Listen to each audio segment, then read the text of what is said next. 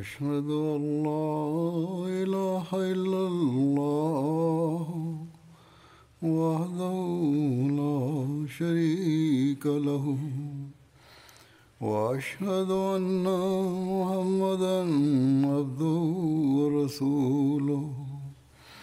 أما بعد فأعوذ بالله من الشيطان الرجيم. بسم الله الرحمن الرحيم. الحمد لله رب العالمين. الرحمن الرحيم. مالك يوم الدين. إياك نعبد وإياك نستعين. اهدنا الصراط المستقيم. صراط الذين أنعمت عليهم. غير المغضوب عليهم ولا الضالين. ഇപ്പോൾ നമ്മൾ റമദാൻ മാസത്തിലൂടെയാണ് കടന്നുപോയിക്കൊണ്ടിരിക്കുന്നത്. ഈ മാസത്തിൽ ഒരു ആത്മീയമായ അന്തരീക്ഷം സംജാതമാകുന്നു.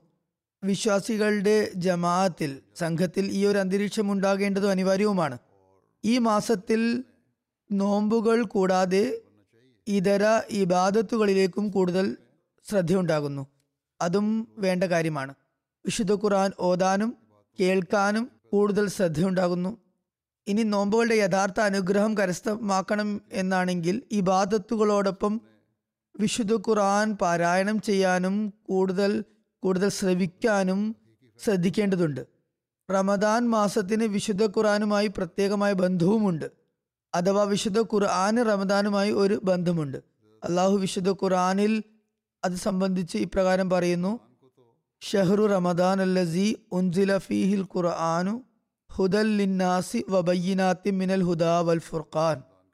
റമദാൻ മാസം വിശുദ്ധ ഖുർആൻ അവതീർണമായ മാസമാകുന്നു. ഈ വിശുദ്ധ ഖുർആൻ സകല മനുഷ്യർക്കും സന്മാർഗമായാണ് അയക്കപ്പെട്ടിരിക്കുന്നത്. അത് സ്പഷ്ടമായ തെളിവുകൾ ഉൾക്കൊള്ളുന്നു അത് സന്മാർഗത്തിലേക്ക് നയിക്കുന്നു അതിൽ ദൈവിക ദൃഷ്ടാന്തങ്ങളുമുണ്ട്. ചില ആധികാരികമായ നിവേദനങ്ങളിൽ ഇപ്രകാരം വന്നിരിക്കുന്നു റമദാൻ മാസം ഇരുപത്തിനാലാം തീയതിയാണ് തിരുനബി സലാഹു അലൈഹി വസ്ലമിക്ക് ആദ്യ ദിവ്യ വെളിപാടുണ്ടായത് അങ്ങനെ എല്ലാ വർഷവും ജിബ്രി അലൈഹി സ്വലാം തിരുനബി സലാഹു അലൈഹി വസ്ലമിയുടെ സമക്ഷം വന്ന് വിശുദ്ധ ഖുറാൻ ഒരാവർത്തി റമദാൻ മാസത്തിൽ പൂർത്തിയാക്കുമായിരുന്നു. തിരുനബിയുടെ അവസാന വർഷം ഇത് രണ്ട് തവണ ചെയ്യുകയുണ്ടായി.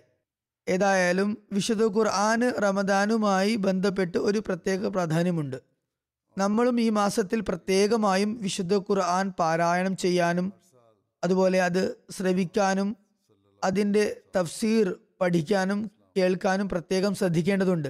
എം ടി എയിലും പല പ്രോഗ്രാമുകളും ഇപ്രകാരം വരുന്നുണ്ട് ദർസുകളും വരുന്നുണ്ട് അതിലേക്കും ശ്രദ്ധ ചെലുത്തേണ്ടതുണ്ട്. വിശുദ്ധ ഖുർആൻ തിലാവത്ത് ചെയ്യുന്നതോടൊപ്പം അതിന്റെ തർജമയും അതുപോലെ തന്നെ അതിന്റെ തഫ്സീറും വായിക്കുകയാണെങ്കിൽ അല്ലെങ്കിൽ അത് കേൾക്കാ കേൾക്കുകയാണെങ്കിൽ അപ്പോൾ മാത്രമേ നമുക്ക് അതിൽ വിവരിച്ച കൽപ്പനകളുടെ പ്രാധാന്യം മനസ്സിലാകുകയുള്ളൂ. അങ്ങനെ അവയെ നമ്മുടെ ജീവിതത്തിന്റെ ഭാഗമാക്കി മാറ്റാൻ കഴിയുകയുള്ളൂ. നമ്മുടെ ജീവിതത്തെ വിശുദ്ധ ഖുറാന്റെ അധ്യാപനങ്ങൾക്ക് അനുസൃതമാക്കാൻ സാധിക്കുകയുള്ളൂ. ദൈവാനുഗ്രഹങ്ങളെ സ്വാംശീകരിക്കാൻ സാധിക്കുകയുള്ളൂ. ചുരുക്കത്തിൽ റമദാന്റെ യഥാർത്ഥ അനുഗ്രഹങ്ങൾ സ്വായത്തമാക്കണമെങ്കിൽ വിശുദ്ധ ഖുറാൻ പാരായണവും അതേക്കുറിച്ച് വിചിന്തനവും അനിവാര്യമാണ്. അതിലേക്ക് ശ്രദ്ധിക്കേണ്ടതുണ്ട്. പള്ളികളിൽ ദർസിനുള്ള സംവിധാനം ഉണ്ടെങ്കിൽ ദർസ് കേൾക്കേണ്ടതാണ്. വിശുദ്ധ ഖുർആന്റെ പ്രാധാന്യവും അതിന്റെ ഗുണഗണങ്ങളും അതിന്റെ പ്രകാശമാനമായ ദൃഷ്ടാന്തങ്ങളെയും കുറിച്ച് ഈ കാലഘട്ടത്തിൽ ഹജ്രത്ത് മസീഹ് മൗദ് അലിഹി സ്വലാത്തു വസ്സലാം നമുക്ക് വളരെ സ്പഷ്ടമായ നിലയിൽ വിവരിച്ചു തന്നിരിക്കുന്നു. കുറച്ച് ഖുത്ബകളായി ഞാൻ ഹസ്രത്ത് മസീമോദ് അലൈഹി ഇസ്ലാമിന്റെ വിവിധ ഉദ്ധരണികൾ ഉദ്ധരിച്ചുകൊണ്ട് അക്കാര്യം വിവരിച്ചു വരുന്നുണ്ട്. അത് കൂടെ കൂടെ കേൾക്കുകയും വായിക്കുകയും അതേക്കുറിച്ച് ചിന്തിക്കുകയും ചെയ്യേണ്ടത് അനിവാര്യമാണ്. അങ്ങനെയാണ് ശരിയായ നിലയിൽ വിശുദ്ധ ഖുറാന്റെ അറിവും ഗ്രാഹ്യവും നമുക്ക് ഉണ്ടാക്കിയെടുക്കാൻ സാധിക്കുകയുള്ളൂ. ഹജ്രത്ത് മസീമോദ് അലൈഹി ഇസ്ലാമിന്റെ അധ്യാപനങ്ങളുടെ വെളിച്ചത്തിൽ തന്നെയാണ് ഇന്നും ഞാൻ ഇവിടെ ചില ഉദ്ധരണികൾ കേൾപ്പിക്കുന്നത്. വിശുദ്ധ ഖുർആൻ സ്ഥായിയായതും അതുപോലെ തന്നെ ശാശ്വതവുമായ ന്യായപ്രമാണമാണ് ശരിയത്താണ് എന്ന് വിവരിച്ചുകൊണ്ട് ഹജ്രത്ത് മസീഹ് മൗദ് അലിഹി സ്വലാത്തു വസ്സലാം പറയുന്നു. അള്ളാഹുവിന്റെ യുക്തികളും അതുപോലെ കൽപ്പനകളും രണ്ട് തരത്തിലുള്ളതാണ്. ചിലത് സ്ഥായിയായതും ശാശ്വതവുമായതാണ്. മറ്റു ചിലത് സാന്ദർഭികവും സമയബന്ധിതവുമായ ആവശ്യങ്ങളെ മുൻനിർത്തിയുമായാണ് അങ്ങനെയുള്ളവയ്ക്കും അതിന്റെതായ തലത്തിൽ പ്രാധാന്യമുണ്ട്. സമയാനുസൃതം സമയബന്ധിതമാണെങ്കിലും അല്ലെങ്കിൽ ശാശ്വതമാണെങ്കിലും അവ സമയബന്ധിതമായി തീർക്കേണ്ടതും ചെയ്യേണ്ടതുമായിരിക്കും. ഉദാഹരണത്തിന് യാത്രയിൽ നമസ്കാരവും നോമ്പും സംബന്ധിച്ച കൽപ്പനകൾ വേറെയാണ്. അതുപോലെ തന്നെ യാത്ര കൂടാതെയുള്ള സമയങ്ങളിൽ ഉള്ള നമസ്കാരവും നോമ്പും സംബന്ധിച്ച കൽപ്പനകൾ വേറെയാണ്. യാത്രയിലും നമസ്കാരമുണ്ട്. നമസ്കാരങ്ങൾ യാത്രയിൽ ജമ്മാക്കുന്നതിനും കസറാക്കുന്നതിനും അനുവാദമുണ്ട്. സാധാരണ സാഹചര്യത്തിൽ നമസ്കാരങ്ങൾ പൂർണമായും അനുഷ്ഠിക്കേണ്ടതുമാണ്. അതുപോലെ നോമ്പുകളെ കുറിച്ച് പറയുകയാണെങ്കിൽ യാത്രകളിൽ നോമ്പ് അനുഷ്ഠിക്കാവതല്ല എന്നാൽ പൊതുവായ അവസ്ഥയിലാണെങ്കിൽ യാത്രയല്ലെങ്കിൽ നോമ്പെടുക്കേണ്ടത് നിർബന്ധവുമാണ്. ആരോഗ്യമുള്ള ഓരോരുത്തർക്കും നിർബന്ധമാണ്. തുടർന്ന് പറയുന്നു ഇത് മറ്റൊരു കൽപ്പനയെക്കുറിച്ചാണ് പറയുന്നത്. ഒരു സ്ത്രീ വീടിന് പുറത്തിറങ്ങുമ്പോൾ ബുർക്ക ധരിച്ചാണ് ഇറങ്ങുന്നത്. ഈ സ്ത്രീ ഈ കൽപ്പന സ്ത്രീകൾക്ക് പ്രത്യേക സാഹചര്യത്തിലുള്ളതാണ്. കാരണം വീട്ടിനുള്ളിൽ ബുർക്ക ധരിക്കേണ്ട കൽപ്പനയില്ല. പർദ്ദയുടെ കൽപ്പന വീട്ടിൽ നിന്ന് പുറത്തു പോകുമ്പോഴുള്ള കൽപ്പനയാണ്. വീട്ടിനകത്ത് പർദ്ദ ധരിച്ച് നടക്കേണ്ട കാര്യമില്ല. അതുപോലെ തന്നെ പർദ്ദ മറ ആചരിക്കുന്നതിനെ കുറിച്ച് ഉള്ള കൽപ്പന ആരോടെല്ലാമാണ്? ആരോടൊക്കെ പർദ്ദ ആയുടെ ആവശ്യമില്ല എന്നതിനുമുള്ള കൽപ്പനകളുണ്ട്. തുടർന്ന് ആ മഹാത്മാവ് പറയുന്നു തൗറാത്തിന്റെയും സുവിശേഷങ്ങളുടെയും കൽപ്പനകളെ താരതമ്യം ചെയ്തുകൊണ്ട് പറയുന്നു അവയെല്ലാം സാന്ദർഭികമായ ആവശ്യങ്ങളെ മുൻനിർത്തിയായിരുന്നു.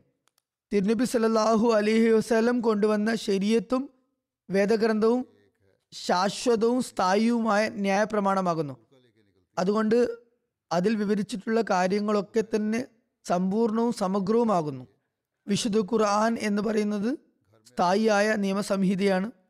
തൗറാത്തും സവിശേഷങ്ങളും വിശുദ്ധ ഖുർആൻ വന്നിട്ടില്ലെങ്കിൽ കൂടി കാലഹരണപ്പെടുമായിരുന്നു. കാരണം അത് അവയിലുണ്ടായിരുന്നത് ശാശ്വതവും സ്ഥായിയുമായ നിയമങ്ങളല്ലായിരുന്നു. വിശുദ്ധ ഖുറാന്റെ പ്രാധാന്യം ഇതാണ്. ഖുറാനിക മാർഗദർശനങ്ങൾ എല്ലാ സാഹചര്യങ്ങൾക്കും വേണ്ടിയുള്ളതാണ്. അതുപോലെ അതിന്റെ അധ്യാപനങ്ങൾ സമ്പൂർണത കൈവരിച്ചതാണ്. അതുപോലെ തന്നെ എല്ലാ കാലഘട്ടത്തിനും വേണ്ടിയുള്ളതാണ്. ഇവിടെ പർദ്ദയെക്കുറിച്ച് ഉദ്ധരിക്കുകയുണ്ടായി. അതിനെക്കുറിച്ചും ചിലർ ആക്ഷേപിക്കുന്നു. ആക്ഷേപിക്കുന്നവർ എല്ലാ വിഷയങ്ങളിലും ആക്ഷേപം ഉന്നയിക്കുന്നു. ഈ കാലഘട്ടത്തിൽ പർദ്ദയുടെ ആവശ്യമില്ലെന്ന് അവർ പറയുന്നു. ചിലപ്പോൾ നമ്മുടെ ഇടയിലുള്ള പെൺകുട്ടികളും അവരുടെ വാക്കുകളാൽ പ്രഭാവിതരാകുന്നു. പക്ഷേ ഇവരൊക്കെ ഇപ്പോൾ സ്വയം അംഗീകരിക്കുന്ന ഒരു യാഥാർത്ഥ്യമുണ്ട്. അതേക്കുറിച്ച് ഉപന്യാസങ്ങളും പ്രബന്ധങ്ങളും എഴുതുന്നു. അതുപോലെ തന്നെ മഹിളാ സംഘടനകളും ഇക്കാര്യത്തിൽ ശബ്ദമുയർത്താൻ തുടങ്ങിയിരിക്കുന്നു. പത്രങ്ങളിലും ചില സമയങ്ങളിൽ അത്തരം ലേഖനങ്ങൾ വരുന്നു. അതായത് ഈ ചില സമയങ്ങളിൽ സ്ത്രീ പുരുഷന്മാരുടെ ഇടകലർച്ച വലിയ അസ്വസ്ഥതകൾക്കും അസ്വാരസ്യങ്ങൾക്കും കാരണമാകുന്നു. അതുകൊണ്ട് തന്നെ ഈ രണ്ട് വിഭാഗങ്ങൾക്കും വെവ്വേറെ സംവിധാനങ്ങൾ ഉണ്ടാകണമെന്ന് ചിലർ ആലോചിച്ചും തുടങ്ങിയിരിക്കുന്നു. ഹജ്രത്ത് മസീമുദ് അലൈഹി ഇസ്ലാം തന്റെ ആഗമനോദ്ദേശത്തെക്കുറിച്ചും അതുപോലെ വിശുദ്ധ ഖുർആൻ സമ്പൂർണ ന്യായ പ്രമാണമാണ് എന്ന് വിവരിച്ചുകൊണ്ടും പറയുന്നു. നിങ്ങൾ ഹൃദയാത്മന ഞാൻ പറയുന്നത് കേൾക്കുവിൻ. എന്റെ ആഗമന ലക്ഷ്യം എന്താണ്? ഞാൻ വന്നതിന്റെ ഉദ്ദേശ ലക്ഷ്യം ഇസ്ലാമിനെ പുനരുജ്ജീവിപ്പിക്കുകയും ഇസ്ലാമിനെ പ്രബലപ്പെടുത്തുകയും മാത്രമാണ്. അതുകൊണ്ട് തന്നെ ഞാൻ ഒരു പുതിയ ശരീരത്ത് ന്യായപ്രമാണം പഠിപ്പിക്കാനോ പുതിയ കൽപ്പനകൾ നൽകുന്നതിനോ പുതിയൊരു ഗ്രന്ഥം അവതരിപ്പിക്കുന്നതിനോ വന്നതാണെന്ന് ആരും ധരിക്കരുത്. ഒരിക്കലും അങ്ങനെയല്ല. അങ്ങനെ ആരെങ്കിലും കരുതുന്നുണ്ടെങ്കിൽ എന്റെ വീക്ഷണത്തിൽ അയാൾ അങ്ങേയറ്റം ദുർമാർഗിയും ദീനില്ലാത്തവനുമാകുന്നു. തിരുനബി സല്ലല്ലാഹു അലൈഹി വസ്ലമയുടെ ശരീരത്തും നുപുവത്തും വന്നതോടെ അവയ്ക്ക് സമ്പൂർണത വരിച്ചിരിക്കുന്നു. ഇനി ഒരു ശരീരത്തും പുതുതായി വരാവതല്ല. വിശുദ്ധ ഖുർആൻ ഖാത്തമുൽ കുത്തുബാണ്. അതിൽ ഇനി ഒരു വള്ളിയോ പുള്ളിയോ പോലും ഏറ്റക്കുറിച്ചിൽ നടത്താൻ പഴുതില്ല. അതെല്ലാ കാലഘട്ടത്തിലും സമഗ്രമായി തന്നെ നിലകൊള്ളുന്നതാണ്. അത് എല്ലാ കാലഘട്ടത്തിലും പുതുപുത്തനായി തന്നെ നിലകൊള്ളുന്നതാണ്. ഈ അനുഗ്രഹങ്ങളുടെ സ്ഥിരതയ്ക്കും അവ മറ്റുള്ളവർക്ക് മുമ്പാകെ സമർത്ഥിക്കുന്നതിനും വേണ്ടിയാണ് അള്ളാഹു എന്നെ എഴുന്നേൽപ്പിച്ചിട്ടുള്ളത്. അതായത് ഖുറാനിക അധ്യാപനങ്ങൾ എല്ലാവർക്കും മനസ്സിലാകാൻ സാധിക്കുന്നതല്ല. പല കാര്യങ്ങളും വിശദീകരണ യോഗ്യമായിരിക്കും വ്യാഖ്യാനാർഹവുമായിരിക്കും. അവയെ വിവരിക്കുന്നതിന് വേണ്ടി അള്ളാഹു ഈ അവസാന കാലഘട്ടത്തിൽ എന്നെ നിയുക്തനാക്കിയിരിക്കുന്നു. തുടർന്ന് ആ മഹാത്മാവ് പറയുന്നു വിശുദ്ധ ഖുറാൻ ഒരു മോചിതത്താകുന്നു ദിവ്യാത്ഭുതമാകുന്നു. അതിന് സദൃശമായത് മുമ്പും ഉണ്ടായിട്ടില്ല ഇനി ഒരിക്കലും ഉണ്ടാകാനും പോകുന്നില്ല. അതിന് സമാനമായത് ഭൂതകാലത്തിൽ നിന്നും ഉപമിക്കാൻ സാധിക്കുന്നതല്ല ഇനി ഭാവിയിലും അത് സംഭവിക്കുന്നതല്ല. അതിന്റെ അനുഗ്രഹ കടാക്ഷങ്ങളുടെ കവാടങ്ങൾ എപ്പോഴും തുറന്ന നിലയിലാണ് ഇരിക്കുന്നത് തുറന്നാണ് ഇരിക്കുന്നത്. അത് എല്ലാ കാലഘട്ടത്തിലും തിരുനബി സല്ലാഹു അലൈഹി വസല്ലമയുടെ കാലഘട്ടത്തിൽ ഉണ്ടായതുപോലെ തന്നെ സ്പഷ്ടവും പ്രകാശമാനവുമായി തന്നെ നിലകൊള്ളുന്നതാണ്. മറ്റൊരു കാര്യം കൂടി ഇവിടെ ഓർക്കേണ്ടതുണ്ട്. ഓരോ വ്യക്തിയുടെയും വചനങ്ങൾ അയാളുടെ സ്ഥൈര്യമനുസരിച്ചായിരിക്കും ഉണ്ടാവുക. എത്രമാത്രം ഒരാൾ സ്ഥൈര്യവാനും ധൈര്യവാനും ആകുന്നുവോ മഹത്തായ ലക്ഷ്യങ്ങൾ ഉൾക്കൊള്ളുന്നവനാകുന്നുവോ ആ ഒരു നിലവാരത്തിലായിരിക്കും ആ വ്യക്തിയുടെ വാക്കുകൾ ഉണ്ടാകുക. അയാളുടെ ജ്ഞാനമണ്ഡലത്തിന് അനുഗുണമായ നിലയിലായിരിക്കും ആ വചനങ്ങൾ ഉണ്ടാകുക ഇതേ ഒരു വർണവും ഇതേ ഒരു നിലപാടുമായിരിക്കും ദൈവിക വെളിപാടുകൾക്കും ഉണ്ടാകുക അതായത് ഒരു സാധാരണക്കാരൻ തന്റെ അറിവനുസരിച്ച് സംസാരിക്കുന്നത് പോലെ ദൈവിക വെളിപാടിനും അതിന്റെതായ സ്ഥാനമുണ്ട്. അതനുസരിച്ചായിരിക്കും അത് ആശയവിനിമയം നടത്തുക. ആരുടെ മേലാണോ ദൈവിക വെളിപാടുകൾ ഉണ്ടാകുന്നത് വഹി ഇറങ്ങുന്നത് ആ വ്യക്തിയുടെ ഉന്നത നിലവാരത്തിനനുസരിച്ചായിരിക്കും ആ വ്യക്തിക്ക് വഹിയും വെളിപാടും ഉണ്ടാവുക ഇവിടെ മറ്റൊരു സംഗതി ഓർക്കേണ്ടത് വഹിക്കും ദിവ്യബോധനങ്ങൾക്കും വിവിധ തലങ്ങളുണ്ട് എന്നതാണ്. ദൈവിക സന്ദേശങ്ങൾക്കും അതിന്റെതായ നിലവാരമുണ്ട്. തുടർന്ന് പറയുന്നു തിരുനബി സല്ലാഹു അലൈഹി സ്വലമയുടെ ധൈര്യവും സ്ഥൈര്യവും നിശ്ചയദാർഢ്യവും വളരെ പ്രവിശാലമായിരുന്നു. അതുകൊണ്ട് തന്നെ തിരുനബി സല്ലാഹു അലൈഹി സ്വലമയ്ക്ക് ലഭിച്ച ദിവ്യവചനങ്ങളും തദനുസൃതമായിരുന്നു. തിരുനബിയോളം ധൈര്യവും സ്ഥൈര്യവുമുള്ള മറ്റൊരാളും ജനിക്കുക സാധ്യവുമല്ല. തുടർന്ന് പറയുന്നു വിശുദ്ധ ഖുറാന്റെ അധ്യാപനങ്ങളുടെ കോന്തല വളരെ വിശാലമാകുന്നു. അത് കയാമത്ത് വരെയും മാറ്റമില്ലാതെ തുടരുന്ന നിയമമാകുന്നു. അത് എല്ലാ സമയത്തിനും സമൂഹത്തിനും വേണ്ടിയുള്ളതാണ്. അള്ളാഹു ഇപ്രകാരം പറയുന്നു വൈൻ മിൻ ഷൈൻ ഇല്ല ഇന്ധന ഖസൈനുഹു വമാനുനസുലുഹു ഇല്ല ബി ഖദ്രിൻ അതായത് നാം നമ്മുടെ ഖജനാവുകൾ ആവശ്യാനുസൃതമാണ് ഇറക്കിക്കൊണ്ടിരിക്കുന്നത്. പറയുന്നു സുവിശേഷങ്ങളുടെ ആവശ്യകത എത്രത്തോളം ഉണ്ടായിരുന്നെന്നാൽ അതിന്റെ സംഗ്രഹം ഒരു പേജിൽ വിവരിക്കാൻ മാത്രം പരിമിതമാണ്. എന്നാൽ വിശുദ്ധ ഖുറാൻ മുഴു ലോകത്തിനുമുള്ള സംസ്കരണത്തിന് വേണ്ടി വന്നിട്ടുള്ളതാണ്. എല്ലാ കാലഘട്ടങ്ങൾക്കും വേണ്ടിയുള്ള സംസ്കരണ പദ്ധതിയാണത്. വിശുദ്ധ ഖുറാന്റെ ഉദാത്ത ലക്ഷ്യം മൃഗതുല്യമായ അവസ്ഥയിൽ നിന്നും മനുഷ്യന് മാനവികത നൽകുക എന്നതാണ്. മാനുഷിക മൂല്യങ്ങൾ നൽകിക്കൊണ്ട് അവനെ സംസ്കാര സമ്പന്നനാക്കുകയും അങ്ങനെ അവന് ന്യായപ്രമാണത്തിന്റെ എല്ലാ പരിധികളെയും കൽപ്പനകളെയും ഉൾക്കൊള്ളാൻ കഴിവുളവാക്കുകയും ചെയ്യുകയാണ്. തുടർന്ന് അവനെ ദൈവോന്മുഖനായ മനുഷ്യനാക്കി മാറ്റുകയാണ്. വളരെ ചുരുങ്ങിയ വാക്കുകളിലാണ് ഇത് പറഞ്ഞിട്ടുള്ളതെങ്കിലും യഥാർത്ഥത്തിൽ ഇതിന് ആയിരക്കണക്കിന് ഉപവിഭാഗങ്ങൾ വിവരിക്കാനുണ്ട്. ജൂതന്മാർ പ്രകൃതിവാദികൾ അഗ്നി ആരാധകർ തുടങ്ങി വിവിധ സമൂഹങ്ങളിൽ ഇരുട്ടിന്റെ ആത്മാക്കളായിരുന്നു പ്രവർത്തന നിരതമായിരുന്നത് അതുകൊണ്ടാണ് തിരുനബി സല്ലാഹു അലൈ വസ്ലം ദൈവഹിത അതായത് ദൈവം അനുസരി നൽകിയ അറിവനുസരിച്ച് സകലരെയും സംബോധന ചെയ്തുകൊണ്ട് ഇപ്രകാരം പറയുകയുണ്ടായി. കുൽ യാ അയ്യുഹന്നാസു ഇന്നി റസൂലുല്ലാഹി ഇലൈക്കും ജമീഅ. അതായത് പറയുക അല്ലയോ മനുഷ്യ സമൂഹമേ ഞാൻ നിങ്ങളിലേക്ക് എല്ലാവരിലേക്കുമായി അള്ളാഹുവിനാൽ നിയോഗിക്കപ്പെട്ട പ്രവാചകനാകുന്നു. അതുകൊണ്ട് വിശുദ്ധ ഖുറാൻ വ്യത്യസ്ത സമയങ്ങളിൽ ഇറങ്ങിയിരുന്ന മുമ്പ് ഇറങ്ങിയിരുന്ന അധ്യാപനങ്ങളുടെ സമ്മിളിത രൂപമാകേണ്ടതും അനിവാര്യമായിരുന്നു. വാനലോകത്ത് നിന്നും വ്യത്യസ്ത സമയങ്ങളിൽ വിവിധ പ്രവാചകന്മാർ മുഖേന ഭൂനിവാസികൾക്ക് വന്നിട്ടുണ്ടായിരുന്ന സത്യങ്ങളും വസ്തുതകളും അതിൽ ഉൾക്കൊള്ളേണ്ടതുമായിരുന്നു. അതായത് മുൻകാലത്തുണ്ടായ കാര്യങ്ങളും അതിനുള്ളിൽ ഉള്ളടക്കം ചെയ്യണമായിരുന്നു. അത് വിശുദ്ധ ഖുറാനിലുണ്ട് പറയുകയുണ്ടായി വിശുദ്ധ ഖുറാൻ ഉദ്ദേശിക്കുന്നത് ലക്ഷ്യമാക്കുന്നത് മനുഷ്യകുലത്തെ ആഗമാനമാണ് അത് പ്രത്യേക സമൂഹത്തിലേക്കോ രാജ്യത്തിലേക്കോ കാലഘട്ടത്തിലേക്കോ ഉള്ളതായിരുന്നില്ല. സുവിശേഷങ്ങളുടെ ഇഞ്ചിയിലിന്റെ പരിഗണന ഒരു പ്രത്യേക സമൂഹം മാത്രമായിരുന്നു. അതുകൊണ്ടാണ് യേശു മഷി മിഷിഹ അലഹിസ്സലാം ആവർത്തിച്ച് ആവർത്തിച്ച് പറയുകയുണ്ടായത് ഞാൻ ഇസ്രായേൽ ഗോത്രത്തിലെ കാണാതെ പോയ ആട്ടിൻ പറ്റത്തെ അന്വേഷിക്കുന്നതിന് വേണ്ടിയാണ് വന്നിട്ടുള്ളത് എന്ന് എന്നാൽ തിരുനബി സല്ലാഹു അലിഹി വസല്ലം അള്ളാഹുവിന്റെ കൽപ്പനയനുസരിച്ച് ഇപ്രകാരം വിളംബരപ്പെടുത്തിയത് ഞാൻ മുഴു ലോകത്തിനും വേണ്ടി അള്ളാഹുവിൽ നിന്നുള്ള പ്രവാചകനാകുന്നു. ഇത് വിശുദ്ധ ഖുറാൻ എല്ലാ ലോകത്തിനും സന്മാർഗം ആണ് എന്നതിനുള്ള തെളിവാകുന്നു. മുൻകാല സമൂഹങ്ങളിലേക്കും അവരുടെ അവസ്ഥക്കനുസരിച്ച് സന്മാർഗമാണ്. പറയുന്നു ഇനി വരാനുള്ളവർക്കും ഇതിൽ കൽപ്പനകളുണ്ട് വരും സമൂഹങ്ങൾക്കുമുണ്ട്. ഇത് ശാശ്വതമായ സനാതനമായ ന്യായപ്രമാണമാകുന്നു. ഇതുകൂടാതെ യാതൊരു ന്യായപ്രമാണവുമില്ല ഇനി. തിരുനബി സല്ലല്ലാഹു അലൈഹി വസല്ലമയ്ക്ക് മേൽ അവതരിച്ച മതസംഹിത ശരീരത്ത് കൂടാതെ മറ്റൊരു മതസംഹിതയും ഇനി ഇല്ല തന്നെ.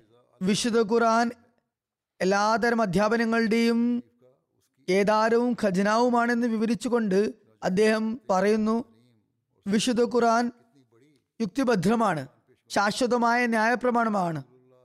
സകല അധ്യാപനങ്ങളുടെയും കേദാരമാകുന്നു. വിശുദ്ധ ഖുറാന്റെ ആദ്യത്തെ ദിവ്യാത്ഭുതം എന്നത് അതിൽ ഉള്ള ഉന്നത നിലവാരത്തിലുള്ള അധ്യാപനമാണ്. രണ്ടാമത്തെ മോചിതത്ത് വിശുദ്ധ ഖുറാനിലെ മഹത്തായ പ്രവചനങ്ങളാകുന്നു. സൂറ ഫാത്തിഹയിലും സൂറ തഹരീമിലും സൂറ നൂറിലും എത്ര മഹത്തരങ്ങളായ പ്രവചനങ്ങളാണുള്ളത്. തിരുനബി സല്ലല്ലാഹു അലൈഹി സ്വലമിയുടെ മക്ക ജീവിതം മുഴുവനും പ്രവചനങ്ങൾ കൊണ്ട് ഭരിതമായിരുന്നു. അതേക്കുറിച്ച് ഒരു ബുദ്ധിയുള്ള വ്യക്തി ദൈവഭയ മുൻനിർത്തിക്കൊണ്ട് ചിന്തിക്കുകയാണെങ്കിൽ തിരുനബി സല്ലാഹു അലൈഹി വസ്ലമയ്ക്ക് എത്രമാത്രം അദൃശ്യ കാര്യങ്ങളിലുള്ള ജ്ഞാനം ലഭിച്ചിരുന്നു എന്ന് മനസ്സിലാകുന്നതാണ്. ആ സമയത്ത് തിരുനബി സല്ലാഹു അലൈഹി വസല്ലമയ്ക്കെതിരെ ആ ജനത ഒട്ടാകെ എതിരാളികളായി മാറിയിരുന്നു. ആരും തന്നെ സഹാനുഭൂതി നടിക്കാനോ സൗഹൃദം മുന്നോട്ട് വെക്കാനോ ഉണ്ടായിരുന്നില്ല. ആ സമയത്താണ് പറയുന്നത് സയുഹുസമുൽ ജമോ വയ്യുവല്ലൂന ദുബുർ. ഇതൊരു നിസ്സാര കാര്യമാണോ? അതായത് എതിരെയുള്ള വൻ സംഘത്തിന് പരാജയം ഭവിക്കുന്നതാണ് അവർ പിന്തിരിഞ്ഞോടുന്നതാണ് എന്നാണ് പറഞ്ഞിരിക്കുന്നത്. പറയുന്നു ഇതൊരു നിസ്സാര കാര്യമാണോ? അത്തരമൊരു സാഹചര്യമാണ് നിലവിലുണ്ടായിരുന്നതെങ്കിൽ അവരുടെ നാശത്തെക്കുറിച്ച് ഫത്വ നൽകാൻ സാധിക്കുമായിരുന്നു. സാഹചര്യം നോക്കി അവർ നാശമടിയുമെന്ന് ദീർഘദർശനം ചെയ്യാമായിരുന്നു. എന്നാൽ തിരുനബി സല്ലാഹു അലൈഹി സ്വലം തന്റെ വിജയത്തെയും താൻ വിജയശ്രീ ലാളിതനാകുന്നതിനെ കുറിച്ചും ശത്രുക്കൾ അമ്പയെ പരാജയപ്പെടുന്നതിനെ കുറിച്ചും അവർ നിന്ദരാകുന്നതിനെ കുറിച്ചും ചെയ്യുന്ന സമയം നോക്കുക. പിന്നീട് അത് അതുപോലെ തന്നെ സംഭവിക്കുകയും ചെയ്യുന്നു. ഈ പ്രവചനം വിശുദ്ധ ഖുറാനിൽ വിവരിക്കപ്പെട്ടിരിക്കുന്നു. അത് അള്ളാഹു തിരുനബി സലാഹു അലൈഹി വസ്ലമേക്ക് മക്കയിലായിരുന്നു നൽകിയത്. അതും പ്രാരംഭഘട്ടത്തിൽ. വളരെ ദുർബലമായ ഒരു അവസ്ഥയായിരുന്നു അപ്പോൾ ഉണ്ടായിരുന്നത് തിരുനബി സല്ലല്ലാഹു അലൈഹി വസല്ലമയ്ക്ക് മക്ക ജീവിതത്തിൽ. പിന്നെ എങ്ങനെയാണ് പ്രവചനം പൂർത്തിയായതെന്ന് നോക്കുക. അഹ്സാബ് യുദ്ധത്തിൽ നമുക്ക് ഇത് പൂർത്തിയായതായി കാണാൻ സാധിക്കും. അത് അതിന് അതുമായി ബന്ധപ്പെട്ടാണ് ഇത് പറയാറുള്ളത്. മറ്റു സ്ഥലങ്ങളിലും അതുപോലെ സംഭവിക്കുകയുണ്ടായി. നിഷേധികളുടെ വലിയ സൈന്യങ്ങൾ മുസ്ലിങ്ങൾക്ക് മുന്നിൽ പിന്തിരിഞ്ഞോടുന്ന ദൃശ്യം എല്ലാവരും കാണുകയുണ്ടായി. തുടർന്ന് പറയുന്നു പതിമൂന്ന് നൂറ്റാണ്ടുകൾക്കിപ്പുറം സ്ഥാപിതമാകാനുള്ള ജമാത്തിനെ കുറിച്ചും ആ സമയത്തുണ്ടാകുന്ന പ്രഭാവങ്ങളെയും അടയാളങ്ങളെയും കുറിച്ച് എത്ര മഹത്തായതും അതുല്യവുമായ പ്രവചനങ്ങളാണ് തിരുനബി നടത്തിയിരിക്കുന്നത് നോക്കുക. അതായത് മസീമോദ് അലൈഹി ഇസ്ലാമിന്റെ കാലഘട്ടത്തെക്കുറിച്ചും ചെയ്ത പ്രവചനങ്ങളെക്കുറിച്ചും നോക്കുക അവ എത്ര മഹത്തരങ്ങളാണ്. അതിൽ പലതിനെക്കുറിച്ചും മുൻ ഖുതുബകളിൽ ഞാൻ പരാമർശിച്ചതാണ്. അവ ഇപ്പോഴും പൂർണ പ്രഭാവത്തോടെയും പ്രതാപത്തോടെയും പൂർത്തിയായിക്കൊണ്ടിരിക്കുന്നു. പറയുന്നു ലോകത്തുള്ള ഏത് ഗ്രന്ഥത്തിൽ നിന്നും പ്രവചനങ്ങളെ നിങ്ങൾക്ക് സമർപ്പിക്കാവുന്നതാണ്? ഈ പ്രവചനങ്ങളിൽ നിങ്ങൾക്ക് സമർപ്പിക്കാവുന്നതാണ്. അവയ്ക്കൊന്നും തന്നെ ഇതിനോട് കിടപിടിക്കാൻ കഴിയുകയില്ല. വിശുദ്ധ ഖുർആന്റെ മാഹാത്മ്യത്തെക്കുറിച്ച് വിവരിച്ചുകൊണ്ട് ആ മഹാത്മാവ് പറയുന്നു വിശുദ്ധ ഖുർആന്റെ എല്ലാ കൽപ്പനകളും കൃത്യമായ ഉദ്ദേശ ലക്ഷ്യങ്ങൾ ഉൾക്കൊള്ളുന്നതാണ് എന്ന പ്രത്യേകതയെക്കുറിച്ച് വിവരിച്ചുകൊണ്ട് പറയുന്നു. വിശുദ്ധ ഖുർആൻ മുന്നോട്ട് വയ്ക്കുന്ന ഓരോ സംഗതികളും കൃത്യമായ ഉദ്ദേശ ലക്ഷ്യങ്ങൾ ഉൾക്കൊള്ളുന്നതാണ്. അതുകൊണ്ട് തന്നെ വിശുദ്ധ ഖുറാനിൽ ആവർത്തിച്ചാവർത്തിച്ച് ആവർത്തിച്ച് പല സന്ദർഭങ്ങളിലും ഇപ്രകാരം വന്നിരിക്കുന്നു ഉപദേശിച്ചിരിക്കുന്നു. നിങ്ങൾ ബുദ്ധി വിവേകം ചിന്ത വിശ്വാസം എന്നിവ ഉപയോഗിച്ച് പ്രവർത്തിക്കുക. അതായത് ബുദ്ധിപൂർവം പ്രവർത്തിക്കുക ചിന്താപൂർവം പ്രവർത്തിക്കുക വിശ്വാസത്തോടെ പ്രവർത്തിക്കുക. വിശ്വാസം ഈമാനും അത്യന്താപേക്ഷിതമാണ്. വിശുദ്ധ ഖുറാനും ഇതര ഗ്രന്ഥങ്ങളും തമ്മിലുള്ള പ്രകടമായ വ്യത്യാസം എന്തെന്നാൽ മറ്റൊരു ഗ്രന്ഥവും തന്നെ അതിന്റെ അധ്യാപനങ്ങളെ ബുദ്ധിക്കും വിവേകത്തിനും സ്വതന്ത്രമായ വിമർശനത്തിനും മുന്നിൽ ധൈര്യപൂർവം സമർപ്പിക്കാനുള്ള കെൽപ്പില്ല എന്നതാണ്. അതിനുള്ള ആർജവുമില്ല എന്നതാണ്. ആ മഹാത്മാവ് സുവിശേഷങ്ങളെ ഉദ്ധരിച്ചുകൊണ്ട് പറഞ്ഞു ഇഞ്ചിയിലുള്ള ഇഞ്ചിലിന്റെ സാമർഥ്യമുള്ള അനുയായികൾ ഇഞ്ചിയിലിന്റെ അധ്യാപനം ബുദ്ധിപരമായ നിലപാടുകൾക്ക് മുന്നിൽ നിർജീവമാണെന്ന് കണ്ടപ്പോൾ തന്ത്രപൂർവം അതിന്റെ വിശ്വാസങ്ങളെ അതായത് ത്രിയേകത്വം പാപപരിഹാര സിദ്ധാന്തം മുതലായ കാര്യങ്ങളുടെ രഹസ്യങ്ങളിലേക്ക് മനുഷ്യ ബുദ്ധിക്ക് എത്തിച്ച് ചെല്ലാൻ സാധ്യമല്ലെന്ന് അവർ പ്രഖ്യാപിക്കുകയുണ്ടായി. വളരെ ഗഹനമായ അറിവാണ്. അതുകൊണ്ട് നിങ്ങൾക്ക് ബുദ്ധി ഉപയോഗിച്ച് അതിലേക്ക് എത്താൻ സാധ്യമല്ലെന്ന് അവർ പറഞ്ഞു. അതുകൊണ്ട് തന്നെ പറയപ്പെടുന്നത് അപ്പടി സ്വീകരിക്കുക എന്ന് പറഞ്ഞു. എന്നാൽ ഇതിന് നേരെ വിപരീതമായി വിശുദ്ധ ഖുറാന്റെ അധ്യാപനം ഇപ്രകാരമാകുന്നു. ഇന്നഫി ഹൽക്കി സമാവാത്തി വല്ലർലി വഖ്തിലാഫി ലൈലി വന്നഹാരി ലായാത്തി ലിയുലിൽ അൽബാബ് അല്ലസീന യസ്കുറൂൻ അല്ലാ അതായത് ആകാശഭൂമികളുടെ സൃഷ്ടിപ്പിലും രാപ്പകൽ മാറി മാറി വരുന്നതിലും ബുദ്ധിമാന്മാർക്ക് അള്ളാഹുവിനെ കുറിച്ചുള്ള വ്യക്തമായ പാഠങ്ങൾ നൽകു നൽകുന്നു.